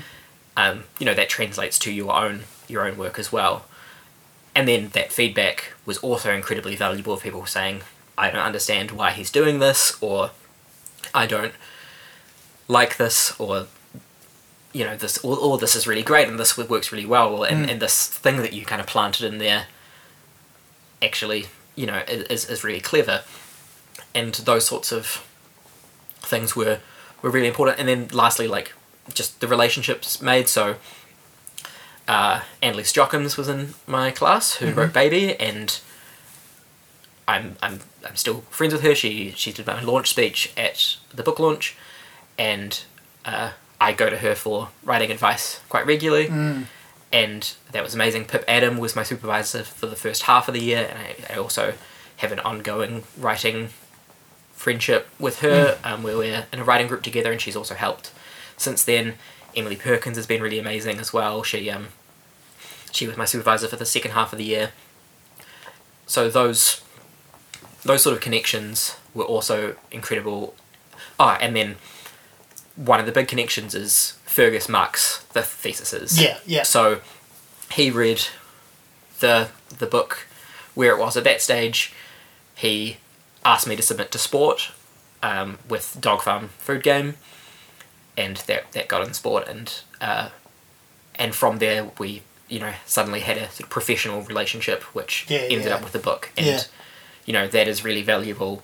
Doesn't happen to everyone in the course. I think people No, think that People think it's a treadmill for them. yeah, I mean, it, it, it almost can be in that it's a foot in the door, but by virtue of the fact that he marks the Yeah, work and he he has the job he has. But I've talked to him about that um, for the podcast, and yeah, like it's also like he kisses a lot of frogs yeah, to select a prince. and yeah. there's yeah, it's like I'm sure there's a bunch of things that he reads that he's like forgets about or Yeah. or doesn't um, strike a chord with him. And I think if it wasn't for that one story, Dog Farm Food Game, who he seemed to, um, it was really strange because when I read the feedback, it almost entirely focused on what was wrong with that story. Like, because he writes sort of half a page feedback, and yeah, and, um, he was like, "This story's good. This story's good," and then spent you know two paragraphs talking about Dog Farm Food Game and how it wasn't good. And then I submitted a different story to Sport, and then he replied asking for that story. I'm like, "Should I edit it?" And he's like, "Oh no, it's fine as is." so I think yeah, the I think the fact that he focused on it that much meant that it was you know stuck in his head. yeah, yeah, fascinating, and um, and you know, it's a character. It's obviously like like a lot of fiction, and you've been pretty open about this. Um, it's based on parts of your life and experiences, but it's a character. It's not you, Yeah, but it might have some similarities. yeah. Whatever. How has that been relayed to you by people you know? Uh, You know, have they spotted you some some and, people. and seek to clarify? I think the the main thing is people who I don't know that well have often read it as like entirely true, and then people that know me well, you know, have read it and you know they've recognised some bits, but they also know that you know it's not all all entirely true. Uh, and I really like playing with that idea. Like I Yeah, yeah. sometimes I'll say this bit was true or this bit wasn't, but like I like. Uh, so like did you kind of have that in mind? Like, did you know that was gonna be the case too? Like, when you when you publish this, do you do you have a, a thought process of people are gonna think this is me? yeah, That's fine. You know, I'll I'll adapt my answers or I'll I'll furnish them how I see fit at the time. Yeah, totally. Like I knew Yeah. that was going to happen. Yeah. And it, you know, it can be frustrating at times, especially when people don't believe me when I tell them Yeah, yeah, that this bit's entirely fictional or Mm. or things like that. And you know, every part of the book is fictional because yeah. You know- Otherwise, it would be a memoir. yeah, and, and he, you know, we have some similar experiences, but he responds to them differently. The emotion, like the emotive response that he has, is different to my one. Uh, he deals with them differently. It's all like, it is, it is different. It's just like there are some shared experiences. So I don't want people to read it and be like, oh, that that must have been hard when you you did this thing. yeah, But it's it's funny because it's not actually that different to stand up in the in that I've been telling fictionalized stories about my life in stand up for you know nearly a decade. But when I'm doing it in stand up, I, I stand up and say this is a true story and people believe that and then now with the book I'm saying this is not a true story and people don't believe that yeah, Uh, yeah. yeah, and the, they're probably, you know, the stand up does veer a bit more towards truth, and, and this does veer a bit more towards fiction. But they're both a mixture of both. But don't you think we seek that out in the art that we absorb these days anyway? Like we we want a connection to the person that's made it and we want that connection to be authentic and wholesome.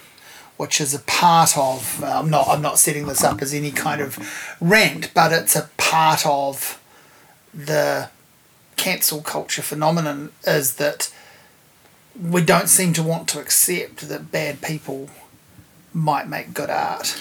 Yeah, It's because we've moved along to a path where yeah we want we, we want to know about the people that make this stuff and we we think if we endorse their work and then find out they're an awful person we've given that part of them a big tick as well. Yeah. I think yeah. I I don't. I'm not implicating yeah. you in any of that. You, you get what I'm saying is that is that that's created that blur that you're experiencing where your true story that's false people can't tell and your false story that's true people can't tell. It's because of this belief system of I want to be on board with every aspect of what this person's about. Yeah, and I, I I struggle with my opinion with this. Like I, you know, hmm. I I think it's entirely a Yeah. case by case thing, isn't it? that's the thing. It's like I don't really want to enjoy the work of someone who I think is a monster, but I No. also there are some people who I do enjoy the work of that are monsters. Yeah, but you don't agree. Yeah, Yeah, um, and sometimes you don't need to know. Like having and and and that isn't be- making you know being complicit by turning a blind eye. It's like sometimes it's not wholly relevant to know every aspect of, and also a person might do something artistically that's very good, and then they might like a common thing I think too is people as they age becoming more conservative yeah. well, like that doesn't mean that the funny jokes they wrote in the seventies or whenever, or the great mm. novel or film they did, that doesn't mean that can't still be enjoyed just because they're a, you know, a Clint Eastwood having his silly fucking gun chair rant Yeah. and and the many bad things he's done. D- Doesn't make me think he's a despicable filmmaker. I think he's made some extraordinary films. Yeah. Not all of them, of Yeah. Mm. course. Like he's made some turkeys too. It's part of what's fascinating. Yeah, I think part of the fear of, you know, pretty openly being like some of this is true has been about because I do feel like the character in this book has some attitudes that I don't share. Like has some attitudes, um, especially I think towards women, uh, and some of them, you know, might be based on like m- the worst part of like impulses I've had uh, which I've like you know pushed down or or, or, or like gotten rid of. Uh, but I was a bit afraid that people would read that and be like, "Oh, is this what he really thinks?" It's like, it's, no, it's this. This is what the character thinks, and I don't. I don't want to read about flawless people. I'm No. like, Yeah, yeah. And- they don't exist yeah, start. yeah, Yeah, uh, they're not interesting to, to read about, that's yeah. for sure. It's like Or to write, I imagine. Yeah. I mean, I I tried to reread some of the Glass family stories by Oh, J.D. yeah, Salinger, yeah, yeah. which are like, you know, they're not flawless people, but they are like very gifted young. Yeah, and it's like I did, yeah. I, I found what I loved when I was you know twenty one reading them. I Yeah, like just yeah. suddenly found really boring, but I you know I like flawed characters, and I think I think uh, you know the the world is kind of moving towards um being able to have flawed characters in books. I think Yeah. uh, like like I'm thinking of like my year of rest and relaxation by uh, is it Ottessa Mosh? Yeah, I don't know how to say Mm-hmm. Yeah, it. no, no, I don't either, but I yeah, know the book. yeah. Um, that character is amazing and Yeah. and horrible. Yes. And yeah, I think it's it's good that people are are coming back to being able to appreciate. Writing. Yeah, well, I think we're just. I think um, some of the TV movies, but particularly TV, is bringing up these kind of not flaw, not not problematic characters, but like flawed and messy characters. Mm. You know, I'm thinking of I'm only halfway through it, but that I May Destroy You uh, show is extraordinary, and there's nothing difficult or wrong about the lead character in that. There's difficult and wrong things that happen to her, but she's certainly messy. Like Yeah. she's certainly a flawed character who who is showing uh, extraordinary strength in the way she's reacting to things. And I wasn't a fan of this show, but I guess even things like Russian Doll are um, showing people that you can have like well, I would argue you can have half written characters Yeah. in a show like that, but you know that you can have these messy kind of yeah, it certainly doesn't have to be all clean and tidied up. Yeah. Yeah. What are, what are some of the uh, you mentioned being a fan of short stories? What what have been some of the I don't want to sort of say things you've tried to aspire to or been profoundly influenced by, but what what what are some of the elements of short story writing you've dug, if not in short story writers, then in, in comedy writers or anything that you've applied? Um, well, I really like a, a, a clean narrative sort of thing where it's like something is contained within itself. Um, that's not saying I, I also hate when something is too contained within itself. So it's like kind of closes off at the very end, and it's like like I, I hate a twist ending, which Yeah, explains right. the rest of the. Yeah, like, it was all a dream. It was Yeah. all a joke. It was all a ruse. um, but so the actual slice of life. Thing. Yeah, uh, I really like that. Um, Yeah. I think like one of the things I love about short stories is being able to talk about them with someone else and like being able to zone in on like very specific things. Because if you if you're talking to someone about a three hundred page novel, Yeah.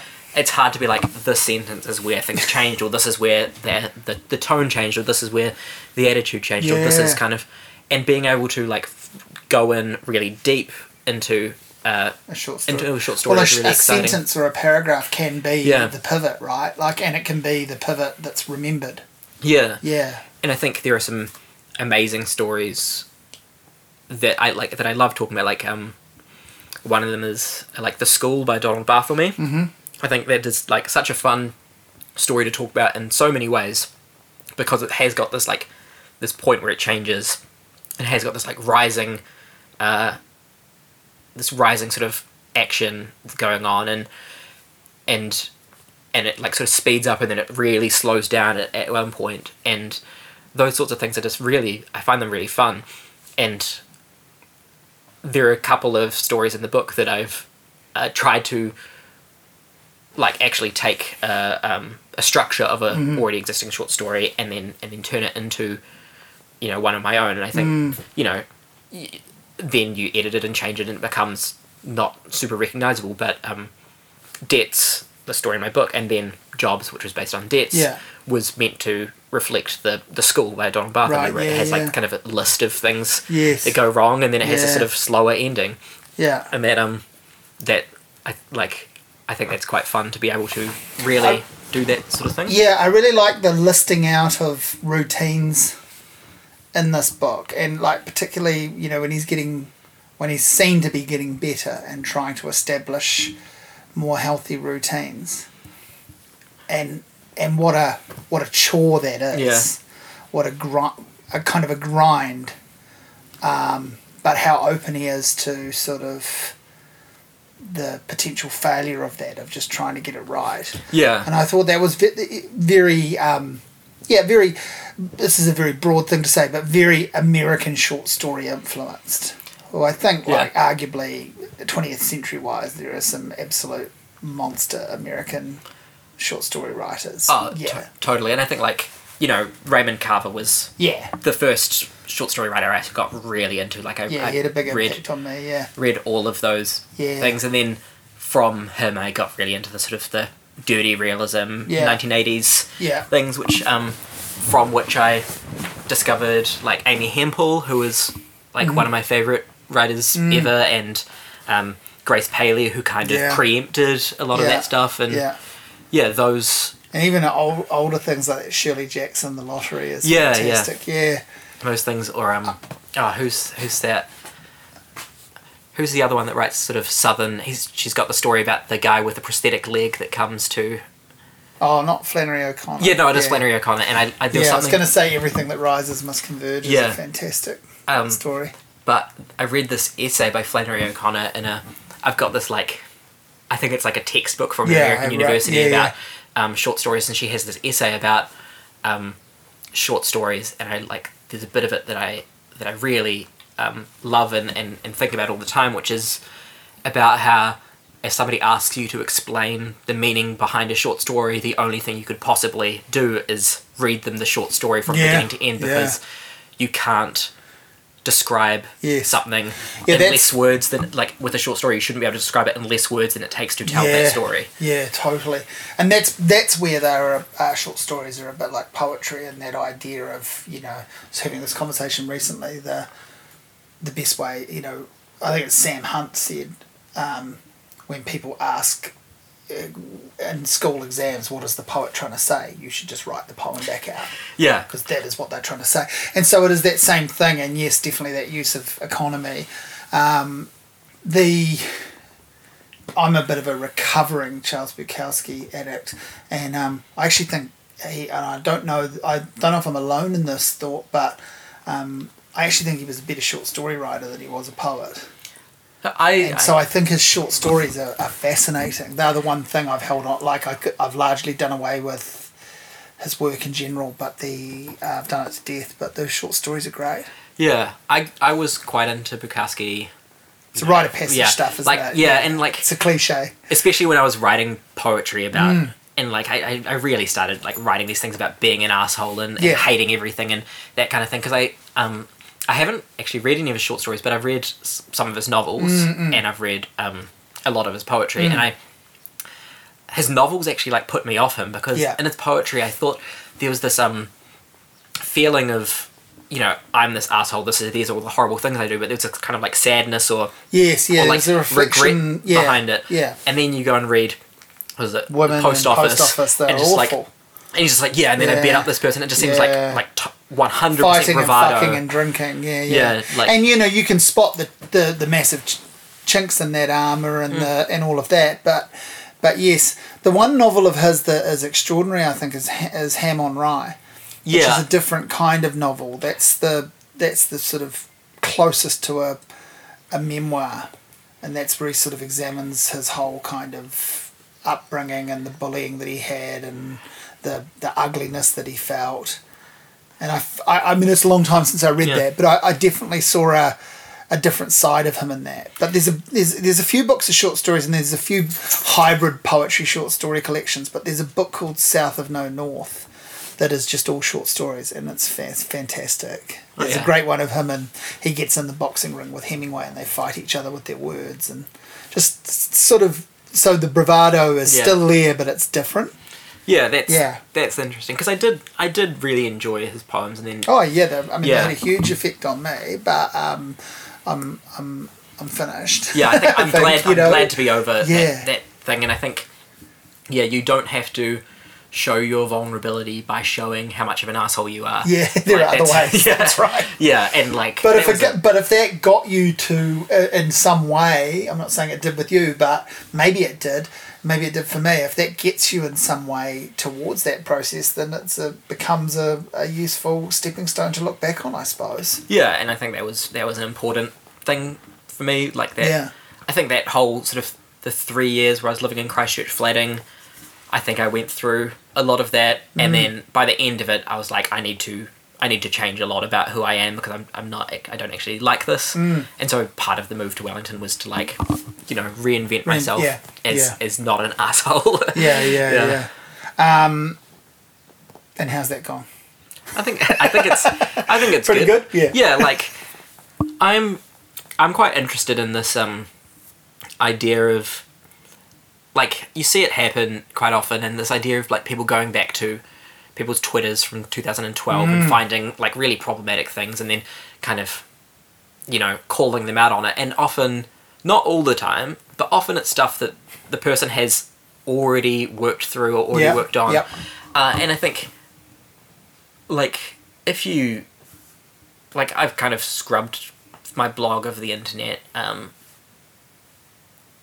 and but if you if you looked at that I'd say some like horrible horrible things and I think part of it is just like I'm, I'm not excusing the things I said they were wrong they were wrong then and they were wrong now but it was kind of a product of my environment of Yes. like you know I went I went to this You're striking out. yeah, this too, this, yeah. this really sort of toxic all boys school, and I and I came through of it through it feeling, um, you know, trying to fight against that system, but I ended up just like using some of the things I learned from that of like Yeah. other sort of toxic masculinity Yeah. things in different ways, and you know.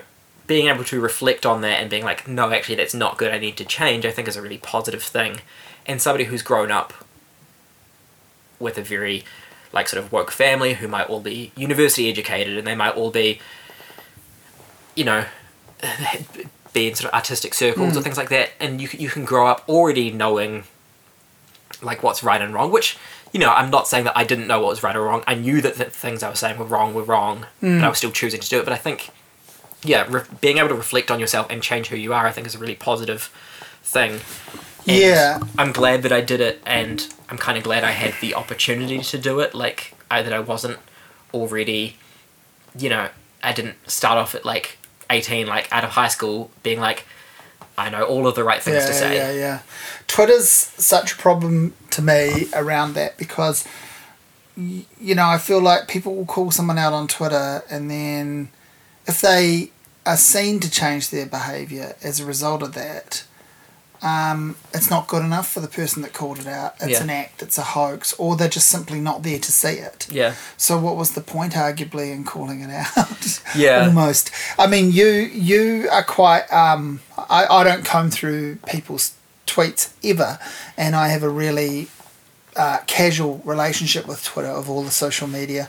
Um, so I, I, I do my thing on it and I certainly respond to people that write to me and I've met some people through it and it has a positive aspect but I, I could do away with it I'm sure but you seem quite quite prolific on Twitter or quite regular on Twitter how have you found it I I like it. I have been on it since 2012.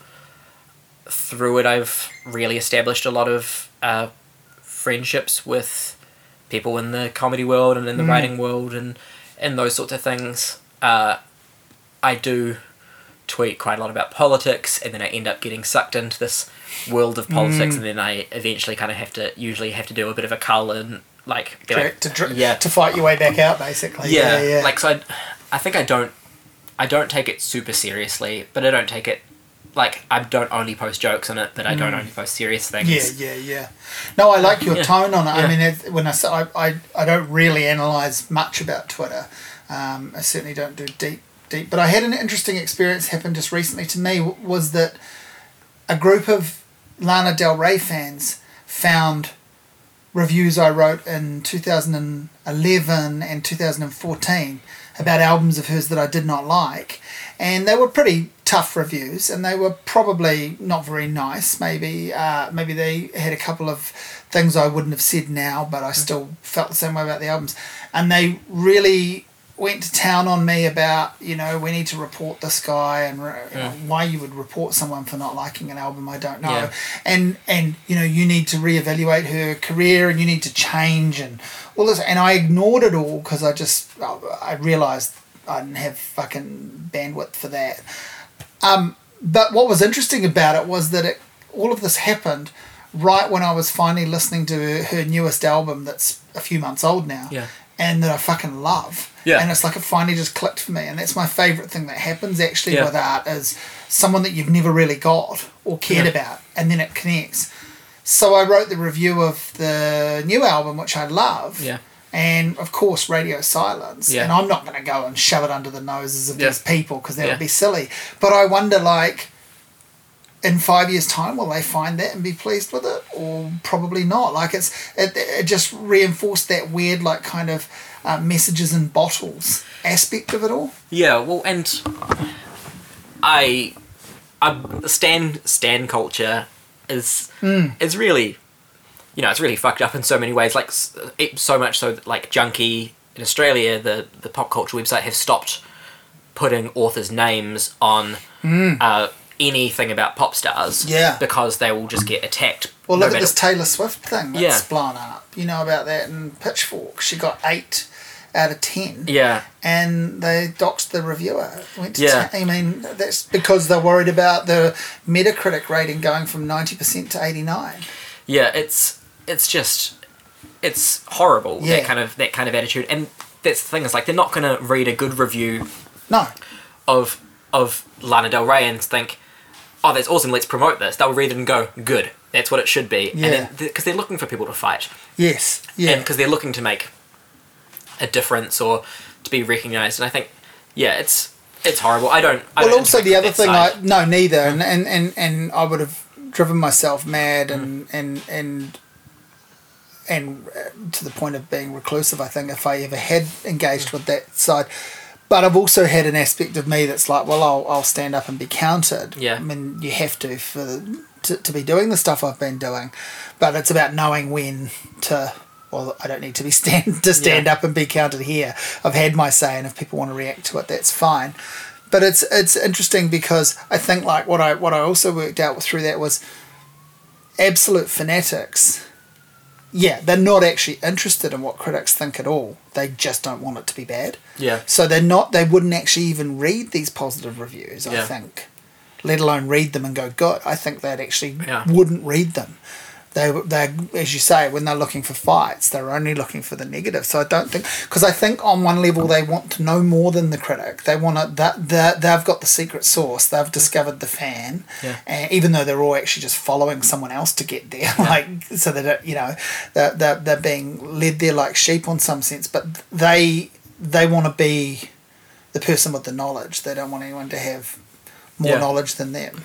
and it's also like I think I think criticism is is is very important, but we've moved past the time when a critic can make or break an artist. Really, Oh, totally. Like, Yeah. like It's meaningless. people aren't Yeah. are no longer picking up an. I think No. NME stopped Yeah. printing, but they're not picking up Yeah, an NME yeah, and yeah. being like, oh, who's this band, The Strokes? totally. Like, Yeah, yeah, yeah. the- That, that train sailed a long time ago. yeah, it's like they they see someone tweet about the Strokes. I guess they released an album this year, Yeah. and then they'll listen to it on Spotify and make up their own mind, Mm. or they'll you know find this community of people who are really into it. Which I think like I don't think that's wrong in and of, of itself. Of like a community of people that love this thing and can talk about Mm. whatever with it, but it does when that community gets vicious. Yeah. is- I mean, is I can issue, remember yeah. writing reviews for the newspaper back in 2001. And uh, I think I started 2001. And, uh, you know, you might get an album by a big band like Weezer when they were Yeah. really big. Yeah, I got Weezer's third album and I probably had it three months before it got released. yeah, Now, for me personally, little old reviewer in Wellington, that's not anything, but but in a way, that's some actual power. yeah, Like if you're the Rolling Stone or Pitchfork equivalent of that, Mm. that's some real power to have that. At, you know, well, it was then. yeah, Yeah, and that power's gone. It's been gone for ages. It's been gone for ten years. It's probably been gone for fifteen. yeah. Totally. As soon as forums opened up and people could um, sneak things to each other Mm. Yeah. and hear things, the, the, the, the total fanatics could hear things early. yeah, And then certainly as soon as things like Spotify made everything available Hmm. on a particular day. yeah, I mean, I, I review off Spotify now Yeah. a lot of the time. I'm not. I get I get a few advanced copies still, but I review off Spotify, so I'm hearing it like 387th Yeah. or, or, or, or on the 9000th caller. You know. yeah, Yeah. And like, you know, if the Rolling Stone three days before Weezer released that album, you know, released an issue which said this album sucks, people will be like, well, maybe I'm not going to spend thirty dollars on this. Hmm. Yeah, yeah. It's But now, just again, a completely different world. As we were saying with like the Netflix, Yeah. there's no risk to listening Nah. to it and making up your own mind. No. Um, I remember buying CDs when I was, you know, 14, 15, and just being um, hugely disappointed with them and just being like, I, I wasted That's 30 my payday. Like that was thirty dollars. I remember buying. Hmm. Um, I remember buying a Hives CD. The Hives. Yeah. When I was, it was around the time their third album was coming out, but that one was you know quite expensive because it was like import fees or something. So like thirty five dollars or thirty nine dollars, and then um, so I like found in Real Groovy a copy of their first album, and I bought it and it was like twenty five dollars or something and I put it on, and it was 19 minutes long. and you know the songs were good. Although Yeah, I think yeah. they had like one song that was about. I had one song that was about five minutes long. Yeah. It's like just total filler. Yeah. And then you know there's only 15 minutes of good. And I just remember being like, I spent 25 dollars on this Yeah, yeah. album by this band because there's these other two songs that are being played on C4 that I love, and this album has. You know, some really good songs, but it's only got 20 minutes of music. Do you remember the euphoria of the opposite? Like yeah. I say, I you know, I I went to a couple of like midnight openings when stores opened at midnight for f- to sell the first copy in the world because New Zealand saw the sun first. New Zealand sold the first copy in the world of like a Pink Floyd live album, and I went and lined up for it. Yeah. Or or I went down at ten o'clock at night to Manners Mall when the shop was still open. I can remember buying um. Mellon Collie and the Infinite Sadness, the you know when Smashing Pumpkins were massive, and so that you know, and it almost was irrelevant whether you liked the record or not. It was the that was a bonus. Yeah. The real euphoria, the real first euphoric slice was being there in that moment and being connected to that physical product of music and feeling like it was. It's, it just seems comical. Yeah. But do you remember like, man, I got that right. 30, Yeah, well- 30 bucks. Fuck, I can't believe I, I've got it. I think the the biggest thing for me as a teenager was finding music that my friends didn't know about. Mm.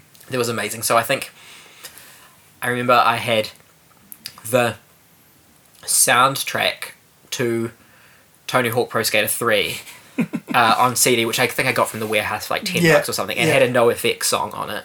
And this was at the time when my friends were into Blink One Eight Two and Sum Forty One. And then I like discovered this other band that is like you know still in the realm of pop punk, Yeah, but was like more the Dude, punk side. These and are then, their fathers. yeah, and then um, I went out and spent thirty five dollars on the War on Errorism CD, which Yeah, is this yeah, like yeah. you know highly political. And real like l- later talking to friends, and everyone's like, yeah, everyone had that CD, but at my high school, I was the first one Yeah, who was yeah. like at my high school in my specific friend group in Yeah. my year. I was the first one to have that CD, Yeah. and that was, you know, such a such an incredible moment. then later on, discovering like Flying Nun, Yeah. and uh, and then like you know even a bit later on when I was 19, 20, combing through blogs and and finding these MP3 rips of vinyl records that have never been reissued Yeah, yeah. and like that kind of thing that was that was a big deal for me uh, more so than like being the first one to to get the CD that everyone is listening yeah, to although yeah, totally. I think because I was very obsessed with that I, I have missed out on a few of the like cultural touchstones of my generation Right. like um, I never listened to My Chemical Romance because by the time I was uh, that old, I was like not interested in anything that was being played on the radio or C4 or, or anything like that. And then now going to a party and somebody puts on Welcome to the Black Parade, everyone goes crazy because it was this massive Yeah. deal, and I still don't know the lyrics to it. And it's like I don't, I never wanted to listen to My Chemical Romance, although I have since then, and they're, they're, I, I enjoy them. And they're like Yeah, they're yeah, like but you missed got- the moment Yeah. when they really mattered. but what I what I want to experience is this like collective nostalgia Yeah. because I was fighting against uh wanting I was I was trying to listen to nothing that other people listen to. I, Yeah. I don't have that. Yeah. Um with yeah, with many many bands of Mm. of that era. Yeah, it's interesting that. I mean, I've always, yeah, I've always been quite um, mainstream, but at the same time, listen to weird stuff as well. I've tried to, so um, I've got yeah my own set of things that I buzz off about that other people couldn't give a fuck about. But it is funny. There are some things I catch myself still sometimes where I'm like. How was this ever a thing? And it's like actually it's massive. I just happen to have missed it. like Yeah. it's totally massive. And I mean I'm a bit older, but uh, My Chemical Romance means nothing to me. But I Yeah. get, but I get that they were massive for a bunch of people. And I've even read some really good writing about them. There are a couple of uh, really good American writers that have gone into bat for their stuff and written so well about it that I'm like, I almost want to have a listen, but I know it won't mean anything. The moment's Yeah. gone. You know, I wasn't Yeah. there. I wasn't there for that moment, and that was music for a moment. Yeah. And listening to it now is just reliving that moment. Yeah. And there, there are some stuff that I think I was there for that I did enjoy like if somebody puts on Sound of Silver by LCD Sound mm. System, like that's exciting. But although it wasn't quite that like ge- whole generational thing, it was this very specific community got really into that thing. That was massive, though. I was talking Yeah. about that with someone the other day. I was like, you know, I love that band, but I really only liked those first two records. The third one a little bit too. When they broke up and then came back, I just didn't care about them. And that, maybe they're making good music, but I just don't. I, I just don't feel the need. But Sound of Silver was huge. Yeah, I I think I did listen to American Dream at midnight on the night it came Right, out yeah. because I was very Yeah. excited. Although like I also didn't really Yeah. like their third album. Yeah, yeah. Um, and then I think I listened to it once and was like, oh yeah, this is pretty good, and then never listened to Yeah, it yeah, again. that happens a lot for me. I'll, I'll do the stay up on a Thursday night, see what's dropping on Spotify, and I'll go. I've got to hear this. Oh, I didn't really need to, but I'm still I'm still caught in that pattern of like, oh well, you know, Yeah. Um, but yeah, I think I, I do have some of those nostalgic Mm. things. It's just it doesn't necessarily connect with everyone around me in the same way that My Chemical like that's the one band which I think has that has that much of a nostalgic response to people my age or yeah, you know within maybe like two or three years Yeah. younger. I'm probably at near the top end of that age. I think I was 16 yeah. or 17 when it came out. yeah, yeah, Yeah. yeah, And I mean, I always, you know, I'm always pleased that I was either too old or too cool or both for basically everything to do with nu metal. Yeah. that just I just I well I reviewed a lot of it actually I reviewed a lot of it for the paper but Linkin Park Limp Bizkit and everything around that just Yeah. didn't didn't need to resonate with me at all I think I was 12 when uh, Hybrid Theory came out. yeah Um, interestingly, I never owned Hybrid Theory on CD because it was never on special and I, I was always after a bargain. Yeah. So I never bought it. I did own Reanimation, the remix album. yeah And so I know the remixes of those songs That's better than I know the originals. And yeah. hang uh, on was that the was that the remix one with did they do the thing with Jay Z They, they did. It was, a, it was a different Yeah, one. that was So- something else, Yeah. That was, yeah. Yeah. they did the Black Album, Yeah, Hybrid yeah, Theory. hybrid, yeah. Uh, and but I did own Meteora. Uh, I was I was really into it, but I think it did die off Yeah. very quickly Yeah, for me. Like by the time, you know, Blind Spot and Linkin Park were the two were the two big ones. But by the time I was maybe fourteen, I I'd moved on because I had discovered NoFX Yeah, yeah. and, and Rise Against and like these sort of Yeah. punk bands. And and then at the same time as I was going back and listening to the Velvet Underground and the Ramones and Yeah, um, yeah, yeah. Yeah Iggy Yeah. Pop Yeah. was big one and Yeah. those sorts of things where They just keep coming back and for people, don't they? Whether Yeah. you know, I know I think that first Strokes album ushered that sound back for a lot of people after a few years off. Yeah, and yeah, I think I got into the Strokes. I got into the Strokes around their third album, so I was quite Right, late to it. But then I went back and bought their first two, and uh, remember like the White Stripes were really big, Mm. uh, which I really liked them. And again, I went back and listened to their early stuff, and yeah, I was I was very into like collect like I was like I was collecting music, um, Mm. and it was such a you know such a huge part, which is why I think when I discovered the like the live music scene, I, I got so into it. It's just like music was was like the best part of my life, and then being able to like not only experience it as a consumer, but like as part of the community was Mm. was a real was a real big deal. What What are your thoughts around that now that it's live music's changed for everyone? Uh, Are you missing it? Are you back out seeing things now, or are you, is there nothing for you to see? I kind of stopped going to gigs a few years. Not stopped going to gigs, but I stopped going to like Yeah, gigs every weekend. yeah, Probably about four or five years ago. It sort of slowly tapered off, uh, and I still enjoy it. But I, I don't go to a gig now unless I know I'm going to like it. And a big part of it is like I would go to gigs every weekend, and every weekend I would have a panic attack.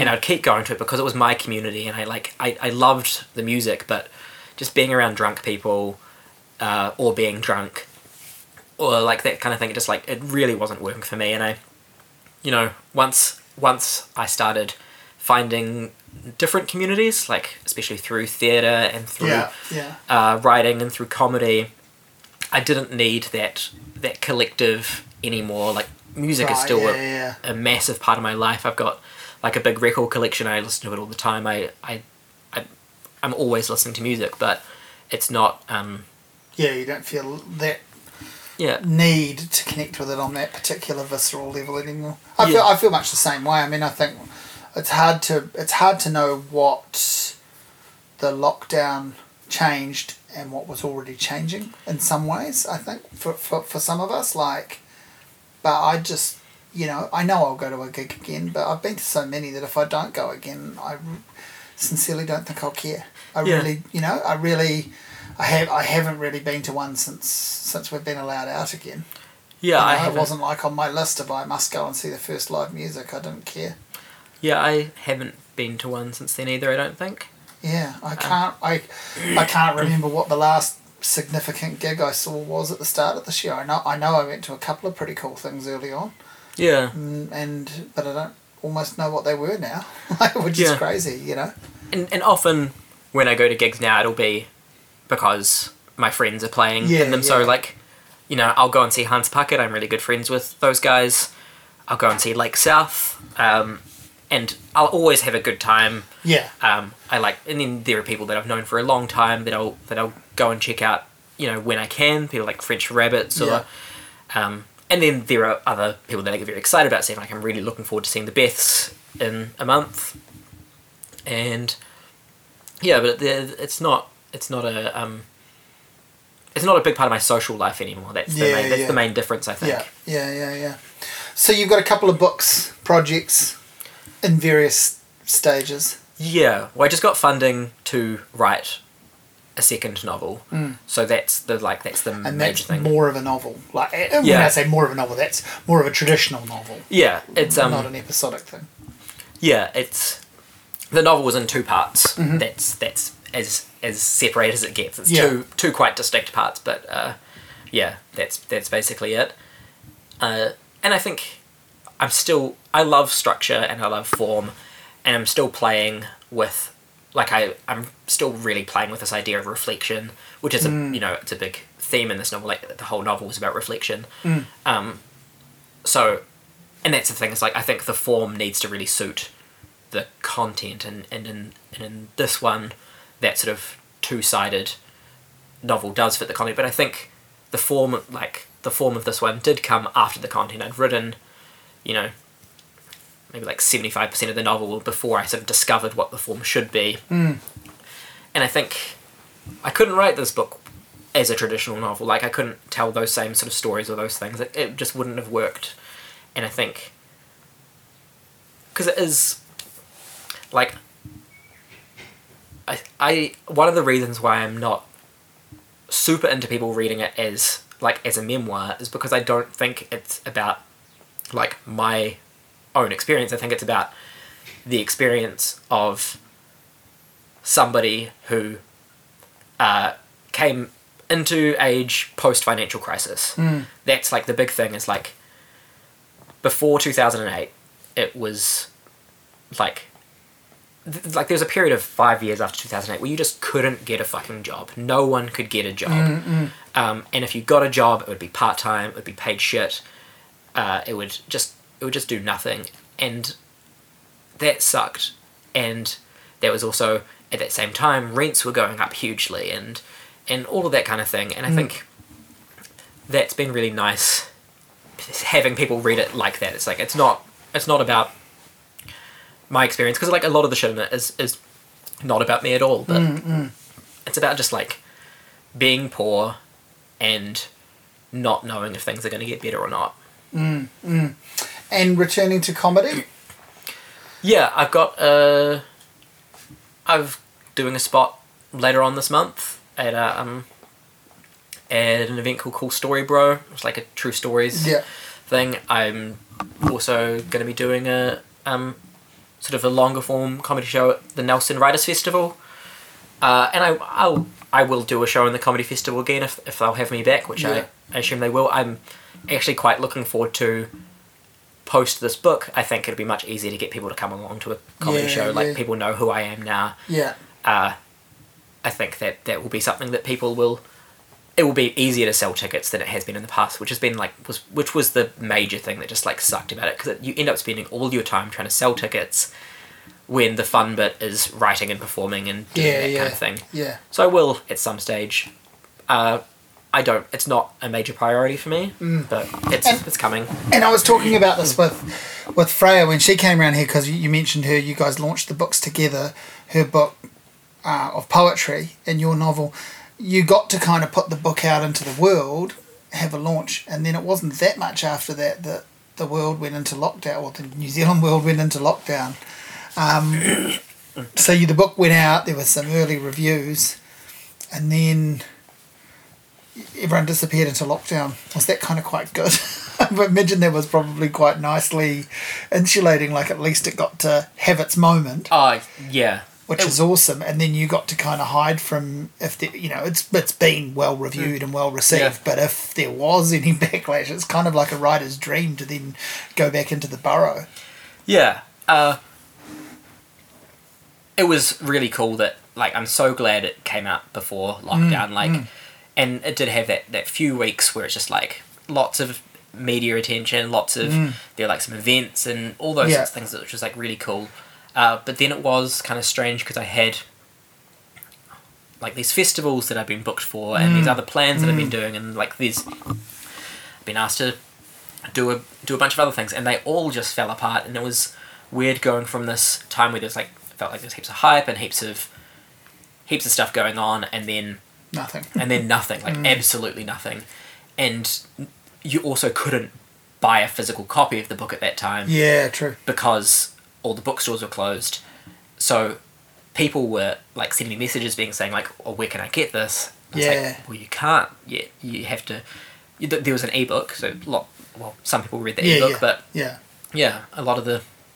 It was strange going to that, and then it kind of felt like that was the that was the end of it. Um, like because the world would kind of move on and more books would be released, but um, lockdown and the world returned to normal much faster than I thought it would, and, and these things are coming back again now. So like I've got a number of festivals and events Yeah, coming so up. you've so- so, sort of it's sort of had a second life, like a second run at yeah, at publicity and, and, and a second wave of being discovered, which is kind of quite, in a way, it, it's kind of like a perfect situation for a new book. Yeah, and That you not that you could ever plan for that. yeah, like I, I, one of the things I really feared about it was that it would come out and it would get a decent response, and then two months later, no one would Yeah. be talking about it because you see that happen all the yeah, time yeah, with books and records and yeah. um, you know, I think that's happened to me with with like shows, Shows, I've done as well, like where it's like people enjoy it at the time, but it never oh, totally. never reaches that critical mass, and No. then like a year and that, later, again, that's a numbers game. Yeah. Like we're just not big enough to, for, for Yeah. that to really happen, right? yeah, that's that's kind of like an interesting thing because I've been going to this festival in Australia um, for the past few years called the National Young Writers Festival, and the Australian the Australian like publishing world has just so much more potential for growth than it does in New Zealand because Mm. Like most of the publishers there or a lot of the publishers there have these connections to overseas publishers or they've got people that sell rights to overseas or, or things like that and that's um it's not really a thing here so like part of me would like to try and push to get this published overseas somewhere but I just like I don't I don't know how to do that I need to find Yeah. an agent or something Yeah, yeah. and then I'm just wondering if it's worth doing doing that with this book or waiting for the next one. But I, yeah, it would be nice to nice to be able to keep keep going with it. And you know, sometimes those things take time. Like, um, Baby by Emily Yeah, yeah. like, you know, it had its thing in New Zealand, and then. You know, maybe eighteen months later, or, or maybe even two years later, it was published in Australia, and then it was published in the UK, and I think it's now being published in the US. I still haven't read it, but I've heard nothing but good things about it. I really want to read. it. I mean, I've got a copy of Yeah. it. I need to read it. That's interesting. You've heard nothing but good things about it because But- it's one of the most divisive books I've Right. I've like heard of when I've talked to people. Like yeah, but I've talked yeah. to people like Yeah. you and Pip, Yeah. and you know what I mean. Yeah. Like it's who you talk to. yeah, like I think it's an absolute masterpiece. Yeah. But, um, you know, it is a weird book. Like, yeah, yeah. Um, no, I definitely heard that Yeah. too. But that that's great. Like yeah, bring on a weird book. and I, I think that's what we were talking about earlier about like people needing characters to be good, moral, Yeah, likable yeah. people. Like because they're not in, No. in that book, and and they. Uh, well, I think they're likable. I like them. Well, Yes. I like I like at least one of them. But Yeah, yeah. um, people hate them. People hate the characters so much they cannot get see, behind it. And then see, like, I love that. I love. Yeah. I mean, I I'm a massive fan of. Uh, I mean, I don't know how, how his stuff tracks now, but those Neil LaBute plays that got turned into movies in the late '90s and early 2000s were just mind blowing to me. Like in the Company of Men. I don't know if you've seen that. No. It's the Aaron Eckhart plays a character in that that's so despicable that he said I think for four or five years afterwards he would regularly get like predominantly women because this is like one of the most misogynistic, awful men characters, male characters you could have. He'd get women attacking him in the street, you know, just just not making the distinction that Yeah. he was an actor that played a role yeah, and I, I love the like I don't I love the power of that performance. He's so awful, doesn't for a second make me think he's a cool person. He's awful, but that's it's just so perfectly written. Yeah, I love that stuff. I, I love finding like despicable characters. You can still get behind them. It doesn't mean you're endorsing them. You're getting behind them because you're recognizing an ugliness about that's maybe deep within yourself or certainly within people you know and encounter, but also you're just kind of like giving the big thumbs up to really, really great, brave writing uh, and great performing. yeah. Well, and like the world got behind Breaking Bad. Why can't they Mm, yeah. get behind that in other Yeah. forms? Like, Yeah, it's interesting that, isn't it? What is it about? Because I'm watching Breaking Bad now, and it's a bit like listening to My Chemical Romance now. Probably like I'm I'm not at all disliking it, but I just never watched it at the time, and I'm pretty much exactly halfway through its run. Like I'm getting towards the end of season three, and I don't know if I'll watch it all or not because it's just okay. yeah, Nothing about it is terrible, but I think it was a TV that existed majorly in, in its moment, that there was nothing, arguably nothing quite like it. Now there's heaps of things like it. yeah. I I remember when it was like the last the, the last season of that, Yeah. and and everyone was going crazy for it. And the same with Game of Thrones. Yeah. And I, I didn't. I never watched either. I'm really bad at watching TV shows. I I watch Yeah, I half a season and, and kind of stop. Yeah. But I did regret not being able to be part of this Like, I do a little bit too exciting, sometimes. yeah. Yeah. yeah, yeah, And then you know some things like I I watched The Sopranos. At the time, it was happening for the most part, and then I fell away from it. But then I caught up with it just after it finished, and I feel like that was really rewarding and and was a really good show. And I was happy to have watched it, and I'll probably one day watch it again. But I don't feel that about a lot of those must see TV shows. I wonder what makes a thing just reach that level of and as you say they can be quite despicable characters but people are on board with it. And why isn't that the case with some other things? Like sometimes it, it, it's absolutely fascinating to me but yeah breaking bad it's it's fine. It's good but i just don't get the man this is mind-blowing. I just don't get that about it. Yeah. but i couldn't say it was terrible. I'm not i'm not entirely wasting my time but i just don't feel a charge from it. Yeah, I just can't watch something with that long episodes, that many. No, well, that's the yeah, thing. Like, break, break, this is a big, Yeah. this is a big undertaking to bother going this far back with Yeah. something. Like, if I if someone tells me about a good show that I've missed, I look it up. If it's got more than two seasons or more than ten episodes in a season, Yeah. I just have to believe them. I'm not going, you know, I'm not going in to try and unpack it in any way. I'm just like, good. I'm glad you had a good time. and I feel like a lot of the shows that I have gotten behind that uh, I watch them as they come out. I get really excited about them. They they get bad. Like um, Yeah, I well, loved because- season one of The Good Place. Yeah, and yeah, then by yeah. the end of it, I was just like, I didn't. I was care. thinking about that the other day too. I thought season two was quite good. Season Yeah. one was great, and then season three and four just really bad. And I Yeah. stuck with that one because I, I don't know why. I guess because it was easy. Yeah. like a very easy thing to do, um, short and accessible on some level. But it really got bad, Yeah, and people just celebrating the idea that it was good because it finished. It's like, Yeah. well, it's good news that it finished because it was terrible in the end. yeah, and I think I think that happens a lot with those feel good comedies Mm. where They run out of steam. they run in a steam and the characters become so beloved Yes. that they can't grow anymore because Mm. that changes who they are and they're widely loved. So they Well, it's become a- parodies of themselves. It's interesting, isn't it? Because allegedly these are sitcoms, but the situation that the comedy takes place in becomes irrelevant Yeah. and they outgrow it.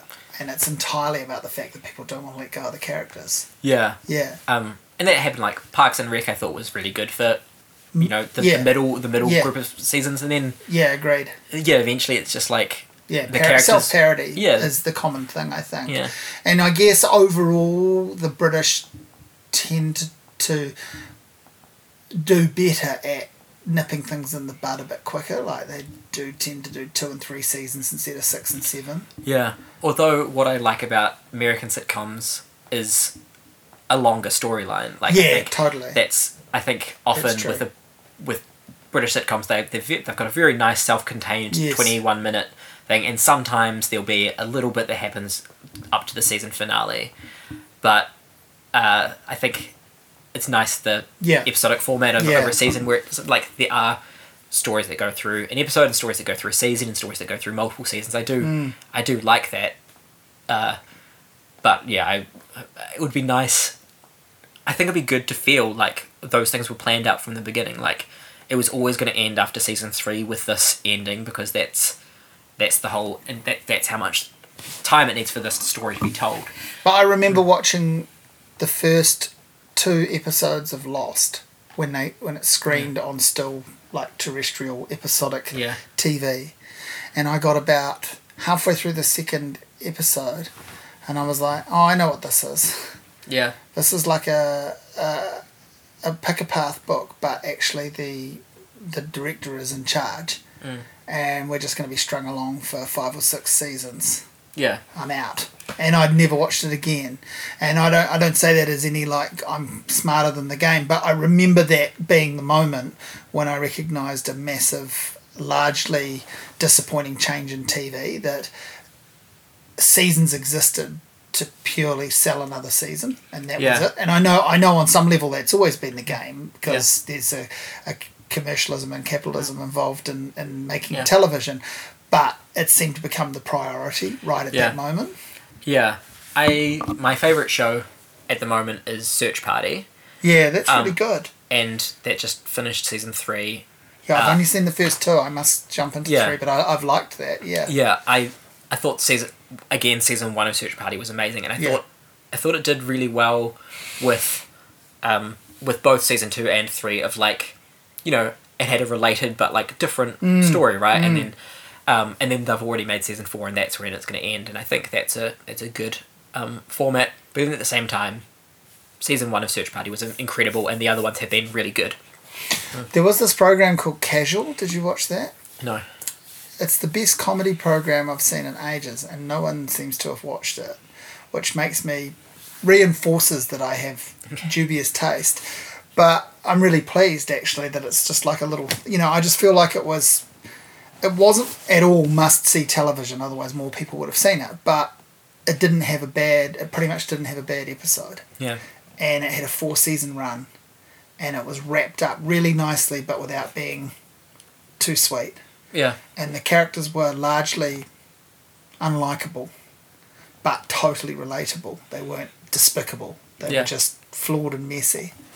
Fucking great, but Yeah. but obviously a hard sell yeah. because I haven't talked to anyone that's watched it or enjoyed it. Like no one's buzzing about it, but it must have had its audience. I mean, it's a Yeah, they had several seasons. it had four seasons and it's got um, you know a couple of decent name people in it like michaela watkins is in it and she's in a lot of things so you know but anyway it's, it's good like it, it was but it, but it's one of those things it's it's it's not going to be you know it's i don't think it'll get discovered as like this is the show you all missed at the time but i feel like it's one of those ones that will have it'll be relevant whenever anyone gets to it like I don't, Yeah. it, it'll have a long long enough shelf life And that's again like not hitting the critical mass it needs to suddenly become a, a hype machine, right? Like Well, it felt like, you know, I think you'd probably dig it because it felt like, writing wise, it felt like as close as TV's felt to like connected short stories. Yeah. Each episode felt like a really nice slice of life. It didn't it didn't have the sticky sweet sitcom moral, but it didn't have the the desperate Seinfeld kind of we're gonna completely ignore that. So if a sticky sweet moral turned up occasionally, that was okay yeah, Um, but they were very much slice of life things. But you could see the connections, so they Yeah. the seasons it did progress and without repeating itself. yeah. I think that's just the thing. Is like, like I really like structure in, in books and in and in like in books is where I see it the most, and and in um, comedy shows I really like a well structured comedy show, which is interestingly like why I'm not always into American Netflix specials because uh, often an American Netflix special is all of these people's good jokes up until this point. Yeah, yeah, And I think this it is changing, and people are starting to have a more structured approach, which I think is when Nanette blew up, yeah, and everyone was like, "It's changed comedy forever." It's like, in a way, it did, Yeah. but also in another way, it just did what a good comedy show yeah, does. Like, totally. and that's a big difference between an American style comedy show and like the Edinburgh style comedy show where you do make in for the Edinburgh uh, fringe like you make a new show every year and Yeah. that show has a has a theme and it has a arc and it has a story Yeah, behind it and it isn't just like these five minute bits that are kind of strung together which is often how the the big American uh, ones are Yeah, the Nanette was great. The most disappointing thing about it was the the the movement behind it, telling everyone it was a revelation. It was like just just watch it. It's very good. It's Yeah. fucking good.